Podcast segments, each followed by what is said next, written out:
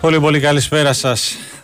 14 λεπτά μετά τις 8 είστε πάντα συντονισμένοι στον ε, Big Win Sport FM στους 94,6 με μια μικρή καθυστέρηση ξεκινάει το απόψινό newsroom. Ε, αλλά είναι λογικό καθώς ε, ακούσαμε την ε, συνέντευξη τύπου του Ομοσπονδιακού Τεχνικού του Γκουστάβο Πογέτ στο Philips Stadion του Eindhoven εν ώψη της ε, αυριανής αναμέτρησης με την Ολλανδία για τα προκριματικά του Ευρωπαϊκού Πρωταθλήματος του 2024. Νίκος Ζέρβας και Τάσος Νικολόπουλος στα δύο μικρόφωνα. Θα πάμε μαζί μέχρι τις 10 με όλη την ε, επικαιρότητα σε ε, αθλητικό και όχι μόνο ε, επίπεδο. Ε, Χάρης Χριστόγλου στην ρύθμιση του ήχου και τις ε, μουσικές επιλογές, Κωνσταντίνα Πανότσου και Μαριάννα Καραδίμα στην οργάνωση της παραγωγής της απόψινής εκπομπής.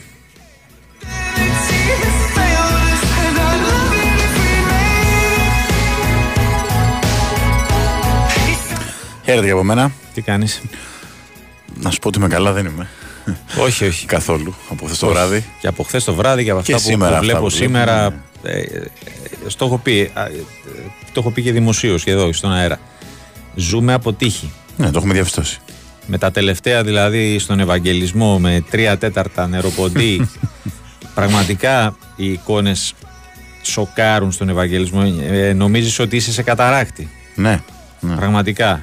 Και η Βασιλής Σοφίας έχει μετατραπεί σε χήμαρο και παρολίγο να πνιγούν ε, άνθρωποι. Και γενικότερα σε πολλές γειτονιές της Αθήνας. Ε, Ναι. Και ξέρεις, μου κάνει εντύπωση ότι σε ένα μήνα κάποιοι θα ζητήσουν την ψήφο του κόσμου. Και κάποιοι Ναι. πάνε να τη δώσουν πάλι. Ασφαλώς. Τους ίδιους. Μμμ. Δεν, δεν, ε, δεν έχει καμία λογική. Βέβαια, και σε αυτό, Και καμία βέβαια- σωτηρία, θα πω εγώ. Ναι, αυτό είναι κάτι το οποίο το έχουμε συνηθίσει πλέον δυστυχώς. Αλλά η εικόνα χθες το βράδυ Όχι, όχι. είναι κάτι που δεν συνηθίζεται. Όχι, δεν συνηθίζεται επειδή είπα για τις γυναίκες που κόντεψαν να πνιγούν. Δυστυχώς ο 36χρονος ε, Αντώνης Ναι, ε, δεν υπάρχει. πνίγηκε Ε, τον, ε, τον σκότωσαν, τον δολοφόνησαν. Ναι, ξεκάθαρα. δεν, δεν είναι. Ξεκάθαρα. εντάξει. Γιατί Δεν είμαστε στην- δικαστές, αλλά φαίνεται Όχι. από την εικόνα ξεκάθαρα. Τι έγινε. Ε, και ε, πραγματικά μετά από κοντεύουν ε, ναι, 24 ώρες ε, το λέγαμε και ερχόμενοι στη δουλειά πραγματικά είναι αδιανόητο Ναι. δεν, δεν το χωράει ε, ο ανθρώπινος νους αυτό που έγινε χθες. Ξέρεις τι, έχει πολλά στάδια. Ε, Ναι. έχει, έχει το πρώτο στάδιο που δεν ξέρουμε, δεν έχουμε την εικόνα. Ε, Και στο άκουσμα τη είδηση λέμε. Ναι. Επειδή νομίζω ότι όλοι όσοι έχουμε Ε, στην αρχή ναι πάει σε ένα λιμάνι, ε, το έχουμε, ξανα, έχουμε ξανακούσει έχουμε δει κάποιον να τρέχει Ναι. και να μπαίνει σε ένα πλοίο την, την ώρα που τελευταία έχει φύγει. στιγμή να προλάβει Που- άλλο που να μην φυσικά- προλαβαίνει Ναι, που φυσικά δεν είναι και το πρέπον, έτσι, δεν είναι το Ναι, σωστό. εντάξει, οκ. ε, γιατί υπάρχει κίνδυνος. δεν εξετάζω εγώ αν έχει ειστήριο ή όχι. όχι άλλο Ε, δεν υπάρχει υπάρχει το εισιτήριο είναι κίνδυνος. το τελευταίο Μετά που έρχεται η εικόνα και έρχεται η εικόνα πάλι σε δόσεις. Η πρώτη Ναι. από πίσω, η μετά πάνω από το πλοίο. Μετά στο διπλανό πλοίο. από διπλανό πλοίο Που βλέπεις τον άνθρωπο να προσπαθεί να σώσει τη ζωή του και το πλοίο απλά να φεύγει ναι. και να μην κάνει τίποτα κανείς. Για Δεν- να. ναι, δεν είναι το. Τα λέμε και πραγματικά. Ναι. Εγώ ανατριχιάζω. Ναι. Ε, ε, Ένα δεν είναι σωσίδιο, ότι το ένα- πλοίο φεύγει. Πραγματικά είναι η απαθεια ε, του αυτού. Νομίζω ο ύπαρχος είναι που τον έχει στην ουσία ρίξει μέσα. Η απάθεια με την οποία γυρίζει την πλάτη και δίνει το σήμα στον, ε, στον καπετάνιο να πει ε, Πάμε. φύγε. Και, Και, φεύγει. για 45 λεπτά το πλοίο έκανε κανονικά το Και δρομολόγιο. φεύγει. Δηλαδή, πραγματικά, αν δεν ήταν οι καταγγελίες από τους επιβάτε Καμία ευθύνη. Ε, αν δεν ήταν οι καταγγελίες από τους επιβάτες να πάρουν το λιμεναρχείο, ε, μπορεί να έχει. Όχι, μπορεί, θα είχε φτάσει στην Κρήτη. Ναι. Θα είχε φτάσει στον προορισμό του και δεν θα είχε γίνει Δεν θα και- ξέρει κανεί τίποτα. Δεν θα γίνει τίποτα. Πραγματικά. Και λέω ρε φίλε, βλέπεις έναν άνθρωπο στη θάλασσα. Δεν γίνεται να είσαι τόσο. Ε, να έχεις αυτή τη συμπεριφορά. Ναι, ναι. Δεν γίνεται να. Αυτό που σου έλεγα, δηλαδή, βλέπεις ένα, ένα σκυλί, ένα, ένα γατί στο νερό και λες να, κάνω, κάνω κάτι, κάτι, να μπας και το σώσω. μπας και το σώσω. Ή και αυτό που σου είπα. Ο σκύλος να ήταν στη, στον καταπέλτη στη θέση του ύπαρχου, αν έβλεπε έναν άνθρωπο στη θάλασσα, αν μη τι άλλο θα γάβγεις, ρε φίλε. ναι. Να ειδοποιήσει ότι Να κάτι ειδοποιήσει συμβαίνει. ότι κάτι γίνεται. Και αυτοί γυρίσαν την πλάτη και έφυγε το, το καράβι. Πραγματικά αδιανόητο. Δεν θα σου πω τώρα αν έπρεπε να είναι το λιμενικό ή να μην είναι. Εγώ λέω στο καθαρά στην. Ποια ανθρώπινη τώρα, γιατί με αυτούς είμαστε συνάνθρωποι. Ναι. Ο Λοιπόν, υπερβάλλον ζήλος για τη δουλειά. ε, θα σου έλεγα τώρα, ναι, αλλά. θα έλεγα, δεν μπορούμε να τα πούμε δυστυχώς. Ναι. Δυστυχώς. Ε, και μέσα σε όλα, ξαναλέω το χειρότερο είναι το παλικάρι δεν θα επιστρέψει ποτέ. Ναι. Ε, υπάρχουν άνθρωποι, σε εισαγωγικά το βάζω, με ερωτηματικά πάρα πολλά, που λένε τι δουλειά έχει εκεί, ε, τι δουλειά τους κάνανε, ε, αν είναι αυτή η δουλειά τους. Όχι, ε, το, ε, η δουλειά ενός πραγματικά. πληρώματος δεν είναι να σπρώχνει έναν ε, ε, άνθρωπο επειδή προσπαθεί να μπει τελευταία στιγμή. Και Ακριβώς. σου λέω, ακόμα και να μην έχει εισιτήριο, που είναι το τελευταίο που εξετάζουμε. Τον βάζει μέσα. Ε, Καταρχάς, απομονώνεις. μπορεί να, όχι, μπορεί να, ε, πλέον μπορείς να κόψεις εισιτήριο στο λογιστήριο Ναι, του εγώ σου λέω καραβιού. ότι πες ότι πήγε να Ακόμη κάνει... και να, να πούμε ότι ήθελε να μπει ε, παράνομα στο πλοίο να ταξιδέψει. Υπάρχουν ωραία. δεκάδες τρόποι. Τον Τον αφοπλίζεις. χαρακτηρίζεις λαθρεπιβάτη Μπράβο. και στο Και στο επόμενο λιμάνι, λιμάνι τον συλλαμβάνει. παραδίδεις Τελεία. στο λιμενικό, στην Ακριβώς. αστυνομία και τελειώνεις η ιστορία. Ακριβώς. Δεν κάνεις αυτό το πράγμα. Άστο. Και ακόμη και που τον έσπρωξε στην αρχή να μην μπει. Ωραία. Από τη στιγμή που φεύγει, βλέπεις ότι ο καταπέλτης φεύγει, Άστο φεύγει να το καράβι πάει από τον μέσα. τόκο, Ναι. άστο να ανέβει πάνω. Δεν γίνεται να το σπρώχνεις και να μην ε, δίνεις το. Να μην απλώνει το χέρι τη χείρα βοηθείας που λέμε. Ναι, από ένστικτο, από ένστικτο ξέρεις πολλές φορές τον τραβάς προς τα Ναι. πίσω τον άλλον. Δηλαδή δεν τους πρόχνει ακόμα περισσότερο. Δυστυχώς Αυτά, όμω. ωραία. Σου λέει «Εφ- ε, έπεσε, ε, τη δουλειά μας την κάναμε, δεν ανέβηκε Ναι, ε, ναι, ναι. παρανόμως στο καράβι. Ωραία, πάμε να φύγουμε. Άστο να πνιγεί. Και θα πω και κάτι άλλο, γιατί δεν έχουμε και πολύ χρόνο. Πρέπει να τρέξουμε Ναι.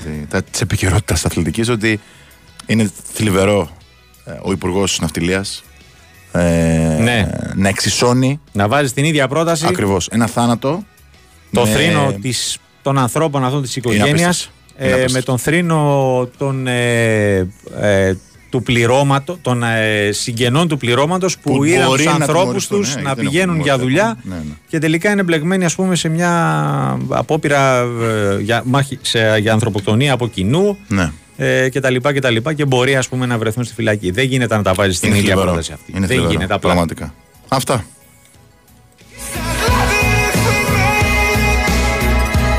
Η Winsport FM 94,6. Θέλω να βλέπω μπάσκετ ολοκλήρης της γης Να βρω ποιος θα σουτάρει το επόμενο για τρεις Νόβι πετέλο στους Τους αγώνες μπάσκετ θέλω Νόβι με θέλω Νο, νο, νο, νο, νο, νόβι με θέλεις και εσύ Και στο παγκόσμιο, αυτό που θες από το παιχνίδι σου το έχεις στη Novibet. Με Bet Builder διαθέσιμο και στο live, προσφορά χωρίς κατάθεση και ειδική ενότητα Mundo Basket.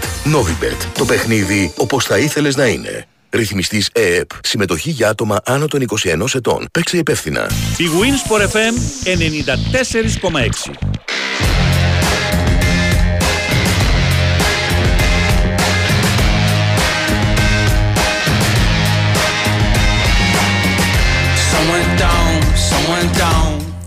Και να πούμε και για τα, είπαμε για τα σημερινά εδώ για τον Ευαγγελισμό και τα, τα της Αθήνας και αυτά που συμβαίνουν στη θεσσαλια Πήλιο και από χθες ε, Βόλος και από σήμερα βλέπω Λάρισα εικόνες. Ε, δεν, δεν, δεν είναι γιατί ε, μιλάμε ο, σχεδόν όλη η κατάσταση να θοποδήσουν ε, αυτές οι πόλεις, αυτά τα χωριά. Επειδή κανείς δεν μπορεί να βάλει με τη φύση. Δεν το Όχι, συζητάω, εντάξει, έτσι. ναι, είναι, δεν είναι, είναι. πράγματα τα οποία πολλές φορές ξεπερνούν και τη, τη λογική. Αλλά Ναι. κάνε εσύ χρόνια τώρα, έτσι δεν μιλάμε τώρα μόνο για τις τωρινές κυβερνήσεις Όχι, όχι. ή για τις τοπικές αυτοδιοικήσεις, να το πω έτσι. Θωρακίσου Χρόνια όπως τώρα. μπορείς. Ακριβώς. Θωρακίσου και τουλάχιστον να μειώσεις την καταστροφή. Έτσι, Γιατί τώρα ποιους να πρώτα αποζημιώσει, αν υπάρχουν τα χρήματα κιόλας να αποζημιοποιηθούν όλοι αυτοί οι άνθρωποι, αγρότες, κτηνοτρόφοι, σπίτια, επιχειρήσεις που έχουν υποστεί ε, ζημιέ εκατοντάδων εκατομμυρίων ευρώ. Έτσι. Ναι. Ε, και τώρα απλά θα καθόμαστε να κλαίμε πάνω από το χειμώνα γάλα. Θα το ξεχάσουμε πάλι. Θα Καλά. συνεχίσουμε τη ζωή μας σαν να μην συμβαίνει τίποτα. Και βάζω και τους εαυτούς μας μέσα, έτσι. Ναι. Ε, αλλά η μηδέν στο πηλίκο στο τέλος. Ξανά Ναι. και ξανά. Δυστυχώς όμως και χειρότερα. Μηδέν και κάτω από το μηδέν. Και χειρότερα πράγματα. Κάτω. Πραγματικά. Έτσι. Εδώ στέλνει ένας Οδυσσέας ένας την καλησπέρα του. Λέει: Σαν εργαζόμενος σε καράβι, συγγνώμη για αυτούς που τόλμησαν να πετάξουν στη θάλασσα άνθρωπο. Πόσο μάλλον γνωρίζοντας την ε, θάλασσα. Ναι, Οδυσσέα δεν υπήρχε τώρα περίπτωση να σωθεί αυτός ο άνθρωπος. Τώρα κάτω ψέματα. Όχι, εγώ Έτσι. αυτό που λένε ότι ε, Ναι. διάβασα ότι δεν ήξερε κολύμπι, αλλά και να ήξερε κολύμπι. Ε, είναι λίγο δύσκολο να, να μπορέσεις να αντεπεξέλθεις όταν έχει αρχίσει η προπέλα να, να κάνει τα απόνερα, έτσι. Αλλά ε, τουλάχιστον ε, ας πέταγαν κάτι, ας μια προσπάθεια. Έστω και μάτι.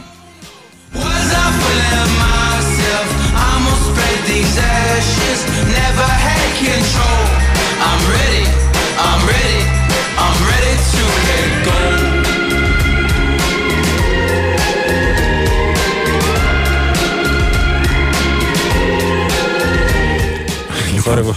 Για τον ήχο, ναι. ναι, ο φαίνεται- θόρυβος ήταν ε, επίγουσα κλίση. Ε, αυτό από το 112. Ε, μάλιστα. Ναι, γιατί είμαστε. Ε, μένουμε στο κέντρο. Λοιπόν.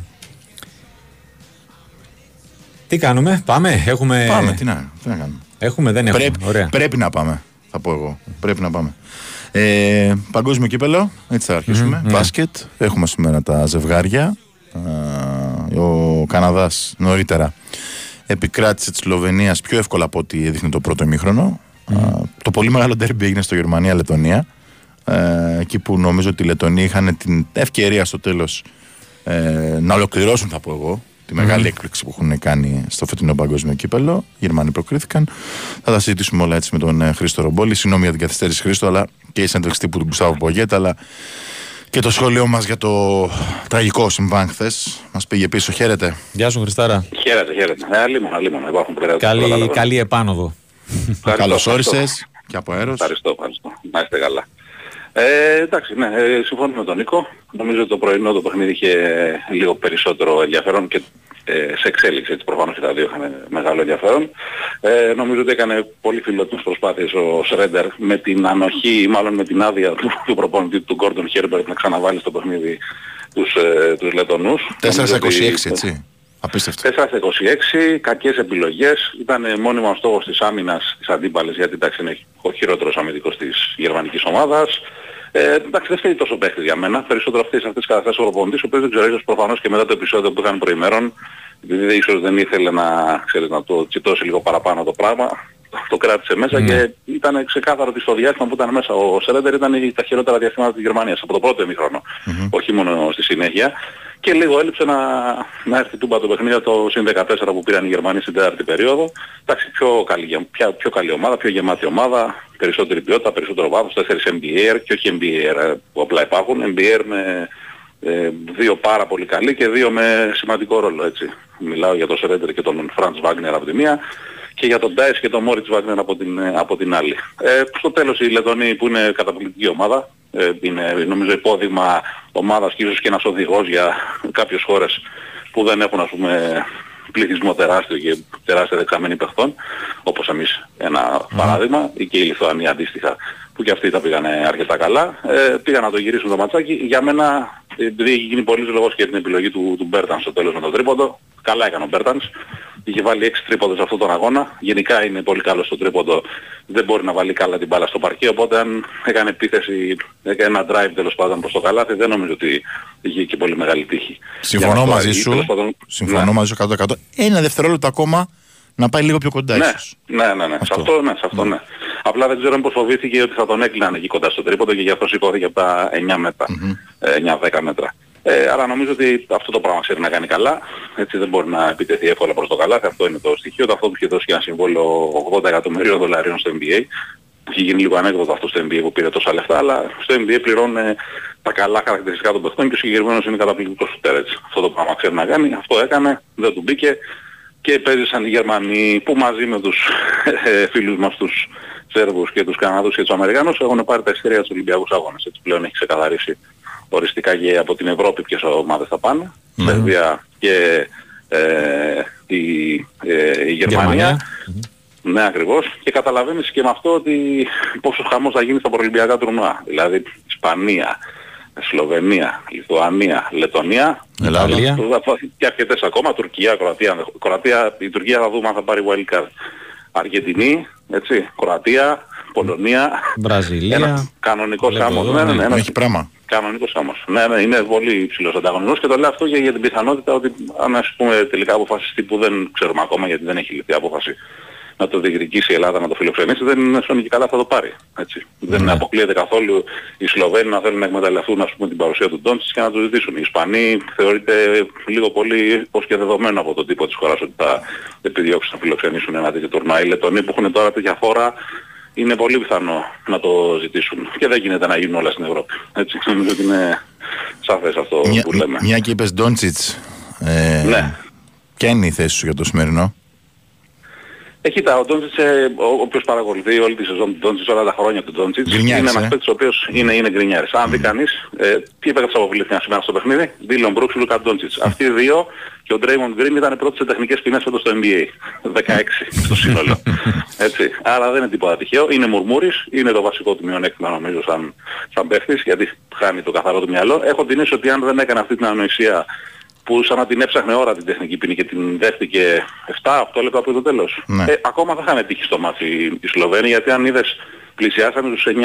Είχαν κανένα δύο ευκαιρίες να ρίξουν για όλη τη διαφορά. Με τον Ντόντσιτς θα είχαν μια τύχη παραπάνω για Ναι. να είναι ανταγωνιστικός στο τέλος. Έφαγε αρκετό ξύλο βέβαια, έτσι. Είναι αλήθεια. Έφαγε και το ψηλό, ναι. Και Έφαγε και το ατιμόρυτο. ψηλό, η αλήθεια είναι. Αλλά νομίζω ότι είναι το, έχεις την καρδάρα με το γάλα στο λες. Α- Απλά ξέρεις, Είναι το, έχεις την καρδάρα με το γάλα στο λες. Α- Απλά ξέρεις τι σημαίνει ότι ο- στα παιχνίδια που- οι ομάδες που έχουν σκληρούς παίχτες, όπως ο Καναδάς έχει δύο από τους καλύτερους αμυντικούς της διοργάνωσης, ο ένας είναι ο, Μπρου, ο Μπρουκς και ο άλλος είναι ο Ντόρτ, αυτοί θα το ρίξουν το ξύλο και αν οι διαιτητές το αφήνουν το σκληρό παιχνίδι θα το αφήσουν. Οι Σλοβένοι δεν έχουν παίχτες να ρίξουν το ξύλο. Όχι. Δηλαδή αν οι Σλοβένοι αντίστοιχα πίεζαν το ίδιο τον Αλεξάνδερ, τον Γκίλτζιους Αλεξάντερ και δεν τα σφύριζαν, θα, γκρι- θα είχαν δικαίωμα, κάθε δικαίωμα να Σωστό, γκρινιάσουν. σωστό. Αλλά η Σλοβενία από τα φιλικά τους ήταν η άμυνά τους Βούτυρο. για τα πανηγύρια. Εδώ και η ελληνική ομάδα ας πούμε τους έβαλε κοντά 100 ε, στο πρώτο παιχνίδι που είχε δώσει. Ε, που, που δεν θυμίζεται και για την, δεν θυμίζονταν και για την, πι- την επίθεσή της αυτό το, το καλοκαίρι. Έτσι είναι ξεκάθαρο. Ε, πέρασε η καλύτερη ομάδα για εκεί. Έτσι νομίζω για Συμφωνώ. μένα ότι ο MVP ως τώρα ο MVP ως τώρα στη διοργάνωση είναι ο, ο Σάικιλους Αλεξάνδερ, ο πιο σταθερός σε πολύ ψηλά επίπεδα απόδοσης από το πρώτο μέχρι και το τελευταίο παιχνίδι. Και άλλοι παίκτες έχουν κάνει καλό τουρνό, αλλά νομίζω ο συγκεκριμένος είναι σταθερά να οδηγεί την πορεία. Ε, δεν ξέρω πόσο εύκολο θα είναι όμως το έργο τους τώρα με, με τη Σέρβους. Σερβία, γιατί είναι μια ομάδα που έχει ένα ψηλό που ε, δεν ξέρω ας πούμε αν ο Πάουελ ή ο Όλνικ μπορούν να σταματήσουν εύκολα το Μιλουτίνο που είναι μια κολόνα μέσα στο καλάθι την οποία δεν είχαν οι προηγούμενοι αντίπαλοι τους. Δεν την είχαν σε καμία περίπτωση οι Σλοβαίνοι με τον Τόμπι ας πούμε ή με κάποιους άλλους εκεί, Ντίμετς και τα λοιπά που χρησιμοποιούν. Έχουν τον Μπογκδάνοβιτς οι Σέρβοι, έχουν ψυχολογία πλέον μιας και απέφυγαν το κάζο στο, στις προηγούμενες φάσεις ας πούμε με τις νίκες τις σημαντικές που πέτυχαν ε, και θα είναι σίγουρα ένα αμφιρόλο Ματσάρα. παιχνίδι. Ματσάρα. Ματσάρα, ναι, και το άλλο σίγουρα θα είναι πολύ ενδιαφέρον γιατί η Γερμανία με τις ΗΠΑ θυμίζω παίξαν ένα φιλικό στα Βουντάμπι το τελευταίο τους πριν από το παγκόσμιο και οι Γερμανοί μέχρι τρία λεπτά πριν το τέλος νικούσαν 7-8 πόντους και το γύρισαν στο τέλος οι Αμερικανοί. Ε, και δεν ξέρω και εκείνοι πόσο τους ταιριάζει το στυλ. Γιατί είναι λίγο αφελής ακόμα η Αμερικανική ομάδα νομίζω. Οι Γερμανοί ε, δεν έχουν κανένα, ξέρεις, επειδή έχουν και τέσσερα παιδιά από το NBA που είναι καλοί πραγματικά παίχτες και έχοντας και αυτή την ε, ψυχολογία από τα παιχνίδια, από το φιλικό που προηγήθηκε, ε, νομίζω ότι δεν θα έχουν κανένα έτσι δέος απέναντί τους και θα το χτυπήσουν στα ίσα το, το παιχνίδι. Νομίζω πάντως δικαίως αυτή η τετράδα είναι Ναι. στα ημιτελικά. Οι καλύτερες ομάδες, οι πιο πλήρες ομάδες, οι πιο ισορροπημένες ομάδες φτάσανε στα, στα ημιτελικά. Είχε και άλλες καλές ομάδες στο τουρνά, με πρώτη τη Λετωνία, έτσι δεν το ζητάμε.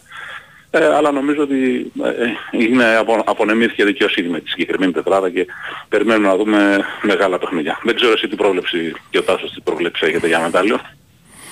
Εντάξει, Για χρυσά. νομίζω ότι πάμε ολοταχώς για Καναδά στις Ηνωμένες Πολιτείες. Αλλά Α, εννοείται, βλέπεις, εννο- ε, όλα Αμέρικα, ναι. εννοείται ότι είμαι με τη Σερβία έτσι χρόνια τώρα. Ομολογώ ότι όταν ένα ΟΑΚΑ φώναζε Λιέτουβα ήμουνα με τους Σέρβους εγώ έτσι κι αλλιώς. Εντάξει. Α, ναι. Ε, ναι, ναι. Ε, εντάξει, εντάξει. Εγώ Δεν θα πόνεσαι ψηφίσω να πάρεις Καναδά. κύπελλο ποτέ Πασπαλιέ. Έτσι, Πασπαλιέ. έτσι. Εσύ θα ψηφίσεις Τάσο τι πες; Καναδά, Καναδά.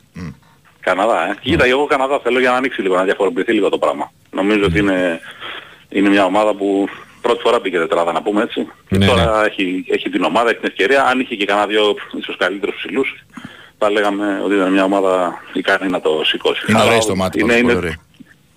Πολύ ωραίοι στο μάτι. Εντάξει, και έχουν παιχταράδες έτσι. Και νομίζω ότι αποδεικνύεται ότι οι, οι πραγματικά καλοί παίχτες του NBA έτσι είναι ικανότατοι να σταθούν και στο FIBA basketball που λέμε. Δηλαδή ο Αλεξάνδρ κάνει, κάνει πλάκα ας πούμε. Ο Μπρούξ ακόμα που είναι ένας καλός, όχι σπουδαίος παίκτης του NBA, είναι πολύ χρήσιμος. Και βλέπεις ακόμα και ο Μπάρετ ε, και ο Αλεξάνδρ Walker πόσο, πόσο χρήσιμο είναι. Μάλιστα. Ματσάρες θα δούμε Παρασκευή, αυτό είναι δεδομένο. Αυτό Θα είναι είμαστε εδώ να τα συζητήσουμε Χριστό. Εννοείται, εννοείται. Ωραία. Ευχαριστούμε πολύ. Να είσαι καλά, Χρήστο. Καλή συνέχεια, παιδιά. Για χαρά. Καλή συνέχεια σε ένα καλό βράδυ. Ακούσαμε τον ε, Χρήστο Ρομπόλη, το σχολείο του για τους ε, δύο σημερινούς προημιτελικούς, αλλά και το τι εκτιμά για τους δύο ημιτελικούς. Πάμε σε ένα μικρό διαφημιστικό και επιστρέφουμε. Η Winsport FM 94,6. Το Παγκόσμιο Πρωτάθλημα Μπάσκετ παίζει στην έδρα της Στίχημαν. Στίχημαν. Το παιχνίδι σου καλύτερο. Με τους αγώνες για τις θέσεις 5 έως 8 συνεχίζεται το παγκόσμιο κύπελο μπάσκετ. Στις 12 παρατέταρτο η Ιταλία αντιμετωπίζει τη Λετωνία, ενώ στις 3.30 η Λιθουανία κοντράρεται με τη Σλοβενία. Όλο το Παγκόσμιο Πρωτάθλημα Μπάσκετ παίζει στη Στίχημαν. Στίχημαν. Το παιχνίδι σου καλύτερο. Ρυθμιστή σε ΕΠ. Συμμετοχή για άτομα άνω των 21 ετών. Παίξε υπεύθυνα. Είμαστε όλοι εδώ. Είμαστε όλοι εδώ. Ακόμα και ο τύπος δεν ακουμπάω ποτέ την ομάδα μου. Είναι ο εφιάλτη κάθε συνομιλητή. Μπορεί να στρέψει κάθε θέμα συζήτησης στην ομάδα του. Σηκώνεις βάρη, ε! Και εμείς δεν τους σκόσουμε φέτος. Όμως στο παιχνίδι το πράγμα αλλάζει. Δεν θέλει καμία σχέση. Μακριά και αγαπημένη! Και αν η ομάδα είναι η εθνική, είναι σίγουρα και μακριά στις Φιλιππίνες και αγαπημένη. Επίσημη αγαπημένη. Γι' αυτό με Bet Builder, σούπερ ενισχυμένες αποδόσεις και αμέτρητα ειδικά παικτών για το παγκόσμιο κύπελο μπάσκετ, είμαστε όλοι εδώ. Είμαστε όλοι στοίχημαν. Στοίχημαν. Το παιχνίδι σου καλύτερο. Ρυθμιστή σε ΕΠ. Συμμετοχή για άτομα άνω των 21 ετών. Παίξε υπεύθυνα. Ψάχνεις φίλτρο νερού για καθαρό, υγιεινό, φιλτραρισμένο νερό; Κάμελοτ. 42 χρόνια πρωτοπορίας, ποιότητας, αξιοπιστίας με τις πιο υψηλές προδιαγραφές υπηρεσιών, πιστοποιήσεων και βραβεύσεων. Νούμερο 1 επιλογή για καθαρό, υγιεινό, φιλτραρισμένο νερό στο χώρο σας. Καλέστε μας τώρα στο τηλέφωνο 211 955 7575 ή μπείτε στο site μας camelotwater.com και κλείστε ένα ραντεβού εντελώς δωρεάν στο χώρο σας χωρίς καμία υποχρέωση για να σας δείξουμε από κοντά το Imperial Plus όπου και αν βρίσκεστε. Ένας αρμόδιος συμβουλός μας θα σας επισκεφτεί και θα σας κάνει δωρεάν πειράματα από κοντά στο χώρο σας. Θα δοκιμάσετε καθαρό, υγιεινό νερό και θα καταλάβετε και εσείς την αξία του και την αναγκαιότητα του φίλτρου Imperial της Camelot. Το Imperial προσφέρει καθαρό, φρέσκο, υγιεινό, φιλτραρισμένο νερό για να πίνετε, να μαγειρεύετε και να πλένετε τα τρόφιμά σας για έναν ολόκληρο χρόνο με μόνο από 89 ευρώ και δωρεάν εγκατάσταση στο χώρο σας. Camelot, συνώνυμο με την πρόληψη και την καλή υγεία. Big Win, Sport FM 94,6. Ραδιόφωνο με στυλ αθλητικό.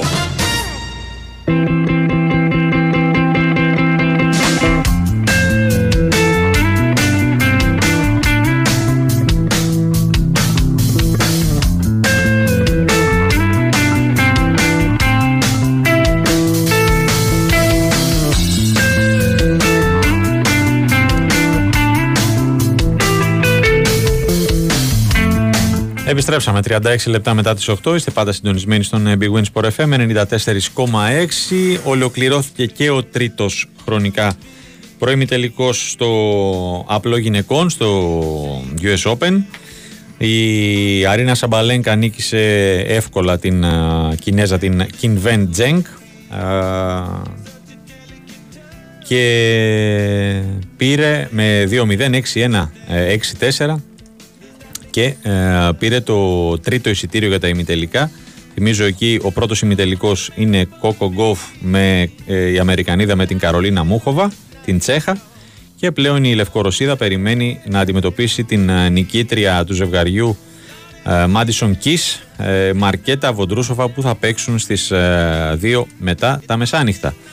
Α, Σε περίπου 15 λεπτά θα αρχίσει και ο τρίτος α, χρονικά προημιτελικός του, α, στο απλό των ανδρών α, μεταξύ του ε, ε, Ντανίλ Μετβέντεφ και του Αντρέι Ρούμπλεφ. Ε, λοιπόν, ωραία. Έχουμε, συνεχίζουμε αυτά με το τένις. Ε, θα σας κρατάμε ενήμερους για το αποτέλεσμα του ε, αγώνα Μετβέντεφ Ρούμπλεφ. Πάμε στα, στα ποδοσφαιρικά.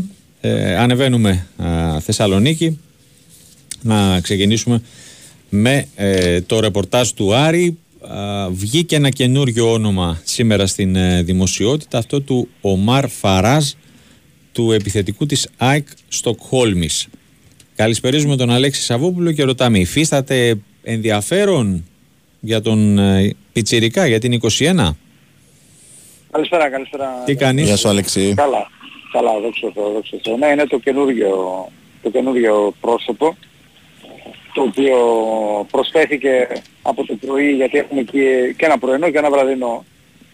Α, και αυτά είναι και τα δύο του εξωτερικού. Α, Το βραδινό δεν ποιο έχει- είναι, κάτσε. Το βραδινό είναι του, του Φαράζ αυτό το Α, τελευταίο. ναι, εντάξει, του οκ. Φαράζ. Υπάρχει και το πρωινό του, του Χιλιανού, α, του αμυντικού μέσου, ο οποίος... α, Της Τζενόα του, της Τζένοα, ναι, του Γκαλντα- Γκαλντάμες. Γκαλντάμες, μπράβο, ναι. Του Γκαλντάμες, ναι. Ε, το, το, οποίο, το οποίο δεν υφίσταται, γιατί καταρχάς ο άνθρωπος δεν είναι αμυντικός μέσος. Είναι περισσότερο και αυτός οκτάρι και λιγότερο αμυντικός μέσος. Τουλάχιστον είναι, είναι κάτι άλλο από αυτό που ψάχνει ο Άρης. Είναι περισσότερο ματίγια, για να σας το καταλάβετε. Τέτοιο, τέτοιο στυλ, το οποίο αυτή τη στιγμή δεν το θέλει, δεν το ψάχνει ο Άρης. Ψάχνει κάτι διαφορετικό για τη θέση του αμυντικού μέσου. Και ο Μάρφαρας δεν έχει επιβεβαιωθεί η διάψευση μέχρι στιγμής. Το- Νομίζω ότι από το δικό μου ρεπορτάζ ότι είναι μία από τις περιπτώσεις όπου προταθεί και τις έχει ψάξει ο Άρης το τελευταίο διάστημα της περιπτώσεις γιατί ε, η ΑΕΚ θέλει να τον δανείσει ε, και ο Άρης ψάχνει γενικότερα για ποδοσφαιριστές που, ε, ε, θα, που είναι ενεργοί και μπορούν να έρθουν με δανεισμό α, από, κάποια, από κάποια ομάδα. Και είναι και μια καλούτσικη περίπτωση ο συγκεκριμένος, διεθνής με την εθνική ομάδα της ε, Σουηδίας, πιτσιρικάς α, και με καλά στοιχεία γενικότερα στο, στο παιχνίδι του. Ο Άρης ο οποίος ψάχνει ένα αμυντικό μέσο, ένα φορ, τελειώνει με τον ε, Σουλεϊμάνοφ, τον οποίο περιμένουμε αφού ήρθε ο ατζέντης του εδώ να ρυθμίσει τα διαδικαστικά και τον ίδιο μέχρι την Παρασκευή στη Θεσσαλονίκη αφού έχει πάρει και βίζα και από τον Άδη βεβαιώνω ότι έχει ξεκαθαρίσει, έχει λυθεί και το θέμα με την ε, τιμωρία του. Επομένως πλέον είναι να έρθει ο παίκτης εδώ για να υπογράψει και να ανακοινωθεί και να ξεκινήσει προπονήσεις. Νομίζω ότι τελειώνει και το θέμα του Βέλεθ σήμερα αύριο.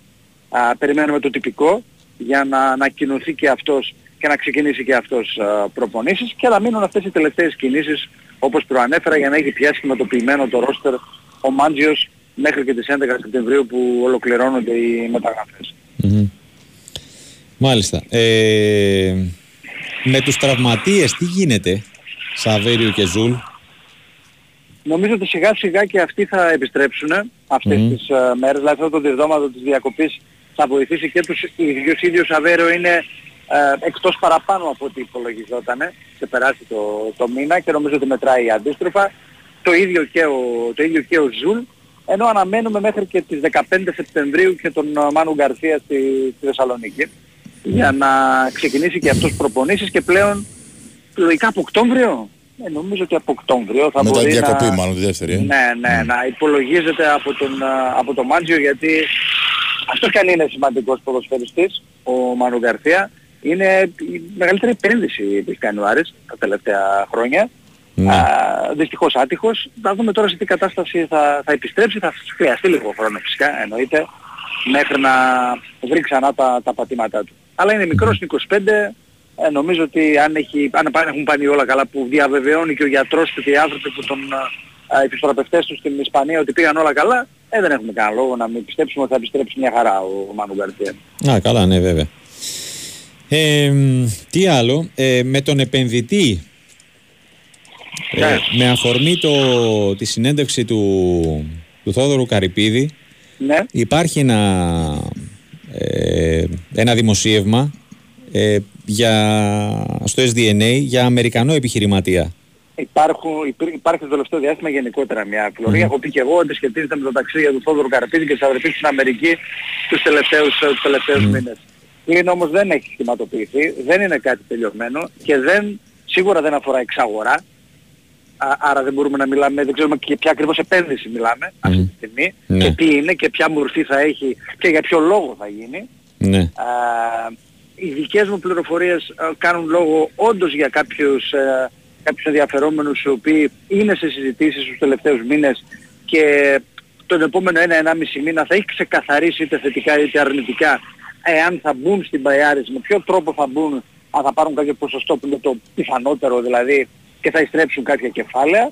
Ε, όπως καταλαβαίνετε είναι ένα λεπτό ζήτημα το, το συγκεκριμένο. Είναι υπαρκτό, το έχω αναφέρει και εγώ αρκετές, ε, αρκετές φορές, απλά δεν έχει σχηματοποιηθεί ακόμη και δεν έχει, δεν έχει τελειώσει. Σίγουρα όμως ναι, μπορώ να σε επιβεβαιώσω αυτό που έχω πει και εγώ πολλές φορές, ότι έχει να κάνει με τα ταξίδια του Στόδωρου Καρυπίδη και της αδερφής του στην Αμερική τους τελευταίους μήνες, από πέρσι κιόλας. Μμμ. Μάλιστα. Ε, κάτι τελευταίο.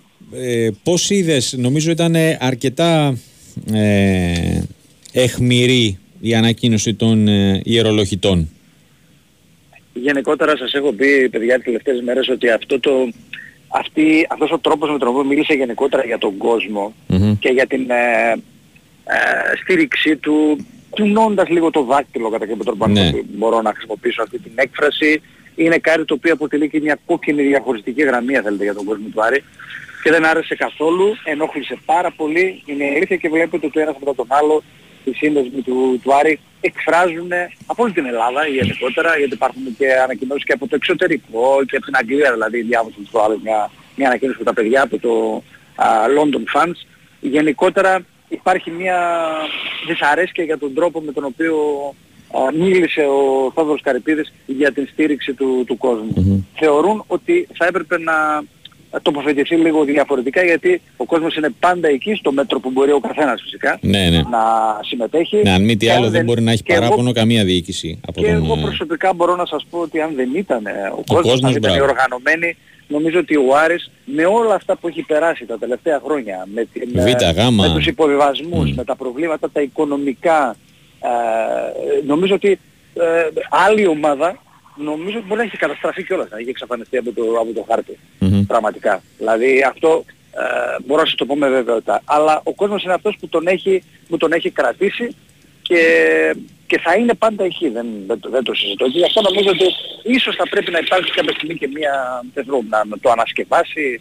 Αυτό και το θέμα με τις ακαδημίες, αυτά τα δύο Ναι, είναι όντως, και που αυτό ήταν πολύ ενόχλησαν, βαρύ, α, πολύ βαρύ. Που ενόχλησαν περισσότερο, ναι. Μμμ. Γιατί κατά τα άλλα υπόθηκαν και σωστά πράγματα. Σίγουρα. Και σας είπα και, και χθες ότι εντάξει, δεν το έχει το επικοινωνιακό και αδικεί πολλές φορές και, το, και Τον εαυτό του. Δυστυχώς δεν το έχει. Εντάξει, δεν είναι ρήτορας ο Θεός Καρυπίδης. Μάλιστα. Ωραία. Αλέξη, κάτι άλλο που έχουμε να προσθέσουμε; Ε, μισό λεπτάκι τώρα μόνο να δω Ναι. γιατί μόλις ενημερώνω ότι βγήκε και η ενημέρωση για τη σημερινή πρώτη προπόνηση στις εγκαταστάσεις του, του Δασυγένειου. Εξακολουθούν να κάνουν ατομικό ο Σαβέριο με το Σαβέριος Ζουλ. με το, με το Ζουλ. Ε, αύριο έχει διπλή προπόνηση. Θα υπάρχει ένα τριήμερο τώρα μέχρι το Σάββατο. Πέμπτη Παρασκευή και Σάββατο που α, ας χρησιμοποιήσω την έκφραση θα τους τεντώσει ο Άκης Μάντζιος Ναι. και οι συνεργάτες του ε, ε, ε, στοχευμένα σε κάποια συγκεκριμένα κομμάτια που πρέπει να δουλευτούν ε, και στο κομμάτι της φυσικής κατάστασης και με μέτρο γιατί την άλλη εβδομάδα υπάρχει παιχνίδι και σημαντικό παιχνίδι. Δεν μπορεί δηλαδή να πάει στα όρια και στα Ναι. άκρα. Θα κάνει κάποια πράγματα αυτή την εβδομάδα λίγο πιο εντατικά και πιο έντονα και θα πέσουν οι ρυθμοί σταδιακά την επόμενη εβδομάδα και όσο πάμε στο παιχνίδι για της Τούμπας. Μάλιστα. Ωραία.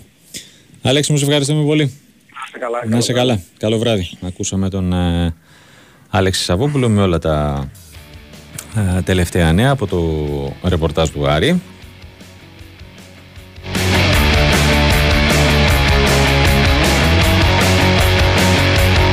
Για σένα που έχεις στείλει το μήνυμα πολλές φορές για το αν έχουμε ακούσει κάτι για δανεισμό Τσιμίκα στον Ολυμπιακό. Όχι. Η αλήθεια είναι πως όχι. Θα αλλά... ρωτήσουμε και τον Κώστα. Οκ, ας το ρωτήσουμε και τον Κώστα, αλλά έχει κάνει δύο μεταγραφές. Ε, έχει, κάνει, ναι, έχει αποκτήσει δύο αριστερούς μπακ ο Ολυμπιακός. Ορτέγκα και Ρίτσαρντς. Ναι, και δεν νομίζω ότι στην παρούσα φάση τουλάχιστον χωράει ε, τίθεται τέτοιο θέμα επιστροφής, ας πούμε, του Τσιμίκα στους ε, Ερυθρόλεπτου. Ο Κώστας το ξέρει καλύτερα από εμάς, θα Ναι. το ρωτήσουμε σε μισή ώρα.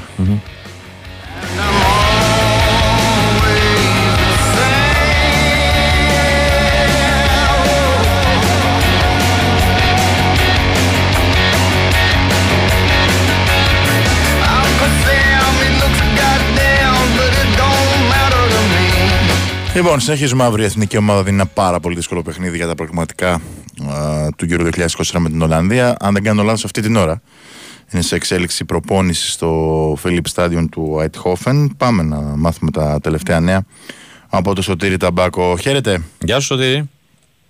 Καλησπέρα σας κύριε. Καλησπέρα στους ακροατές. Πώς είσαι; Ναι, όντως. Μια χαρά. Όλα τα παρακολουθούμε Ασφαλής. διαδικτυακά. Είναι πολύ βασικό. Ναι, ναι. Σημαντικό εννοείται με την κατάσταση που χρειάζεται η χώρα. βεβαίως.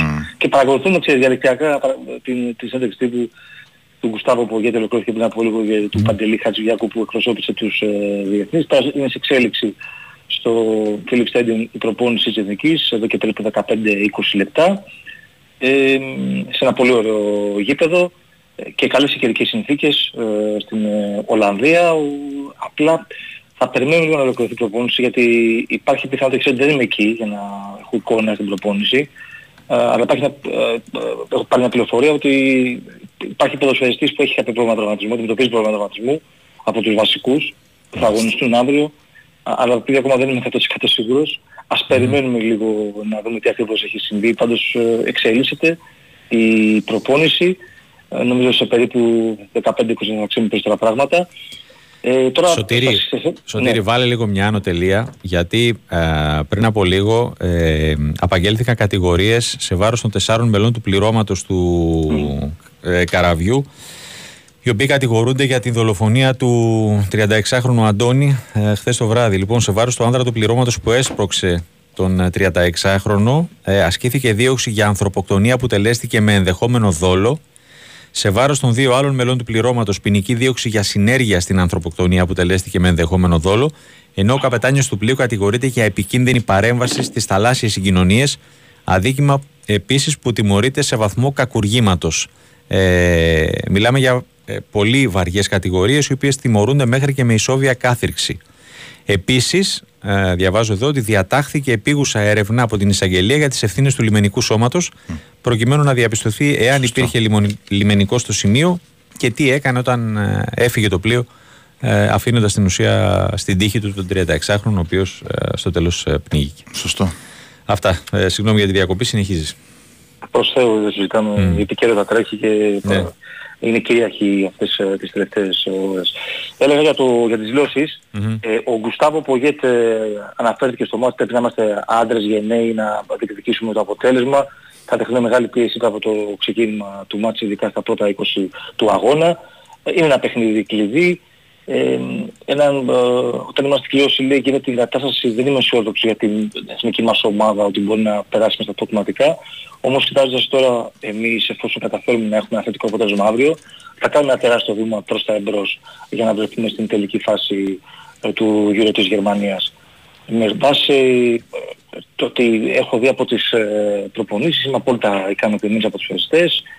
Ε, αναφέρθηκε και στο ποδοσφαιριστή που περιμένει να δίνει, να δεν είναι απολύτως, αν είναι καλά είναι υγιής για να αγωνιστεί ε, σε σχέση με την προπόνηση που είναι σε εξέλιξη που είναι ένας από τους βασικούς ποδοσφαιριστές και μπορεί να αλλάξουν τα πλάνα του προπονητή.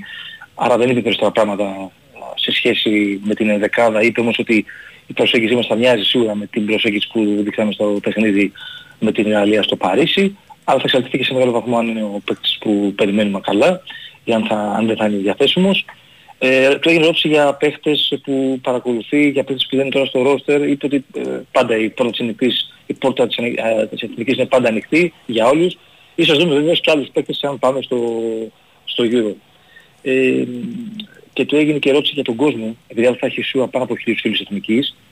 Α, είπε ότι είναι ένα από τα πρώτα βήματα που θέλαμε να κάνουμε, να έρθουν οι νίκες για να γίνει αυτή η επανασύνδεση με τον κόσμο, με τους φιλάθλους. Ελπίζουμε είπε αύριο μετά το παιχνίδι να φύγουν από το γήπεδο όλοι οι φίλοι της εθνικής χαρούμενοι. Ε, αυτές ήταν οι δηλώσεις ε, του, του Γκουστάβο Πογέτ. Ε, τ- με τους παίκτες εκπροσώπησε ο Παντελής Αντιδιάκος που ξέρει φυσικά το περιβάλλον της Ολλανδίας. 13 χρόνια ε, α- αγωνίστηκε ε, στην, ε, στο Ολλανδικό προ- ποδόσφαιρο. Τόσα πολλά Να ήταν. πω ε. εδώ- Ναι, 13 χρόνια. Η μαμά του είναι από την Ολλανδία, ο μπαμπάς του είναι Έλληνας. Αλλά είπε μάλιστα. ότι, ναι όντως, ε, είπε ότι μ, αύριο όλοι στην οικογένειά μου, η κοπέλα μου, οι γονείς μου, όλοι θα υποστηρίζουμε την Ελλάδα. Δεν υπάρχει καμία αμφιβολία. Ε, ε, ε, είπε ότι όλοι υποστηρίζουμε την, τη χώρα, την Ελλάδα. Ε, το περιμένουμε πάρα πολύ καιρό όλοι αυτό το παιχνίδι. Ε, να, εγώ να παίξω εναντίον της χώρας που έχω αγωνιστεί τόσα χρόνια και θέλω πάρα πολύ αύριο να κερδίσω ο Παντελής Χα- Χατζηδιάκος. Ε, ρωτήθηκε αν έχει παραπάνω, παραπάνω αυτοπεποίθηση και ο ίδιος και αν έχει οικία που θα αγωνιστεί στην Ολλανδία. Έχω παίξει πάρα πολλές φορές, είπε και στο Philips Stadium, με καλά αποτέλεσματα.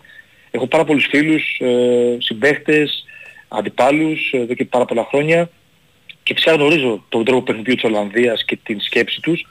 Θα προσπαθήσω να βοηθήσω τους ε, συμπαίχτες μου και τον προπονητή με αυτά που γνωρίζω από την Εθνική Ολλανδίας. Για την αψία του Μαυροπάνου είπε ότι καταρχάς η άμενα δεν είναι μόνο εγώ και ο Ντίνος, είναι και οι 11 που, θα, που βρισκόμαστε στο γήπεδο. Είναι ένας Έχει πάρα δίκιο πολύ σε αυτό καλός που λέει. παίκτης. Ε, βέβαια, ναι, ναι. Γιατί η αλήθεια είναι ότι Τάσο... η Συνολική εθνική ομάδα ανασταλτική λειτουργία. συνέχεια- Ναι, μπράβο. δεν είναι μόνο τα Ε, δύο το στόπερ. δείχνει Προφανώς. Αμυντικά είναι συνολικά αυτό που φαίνεται στο γήπεδο. Δεν είναι από Η άμυνα τέσσερις ξεκινάει από άμυνες την παρά μόνο. επίθεση της, δεν λένε. Ακριβώς. ναι, ναι. Τα λέμε, τα λέτε και τα γράφατε. Έτσι.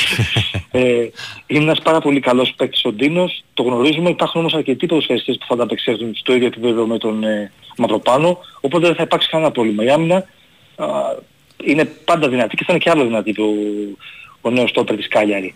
Α, Τι χρειάζεται είπε για να μπορέσει η ομάδα να πάρει το αποτέλεσμα, να πάρει τη, ένα θετικό αποτέλεσμα αύριο, να, μπαίνουμε, να μπούμε στο ίδιο δεδομένο, να πονάμε το εθνόσημο για 95 λεπτά, να παλεύουμε για τη νίκη και να μιλάμε μεταξύ μας στα παιχνίδια για το πλάνο που έχουμε, για το τι βλέπει ο καθένας.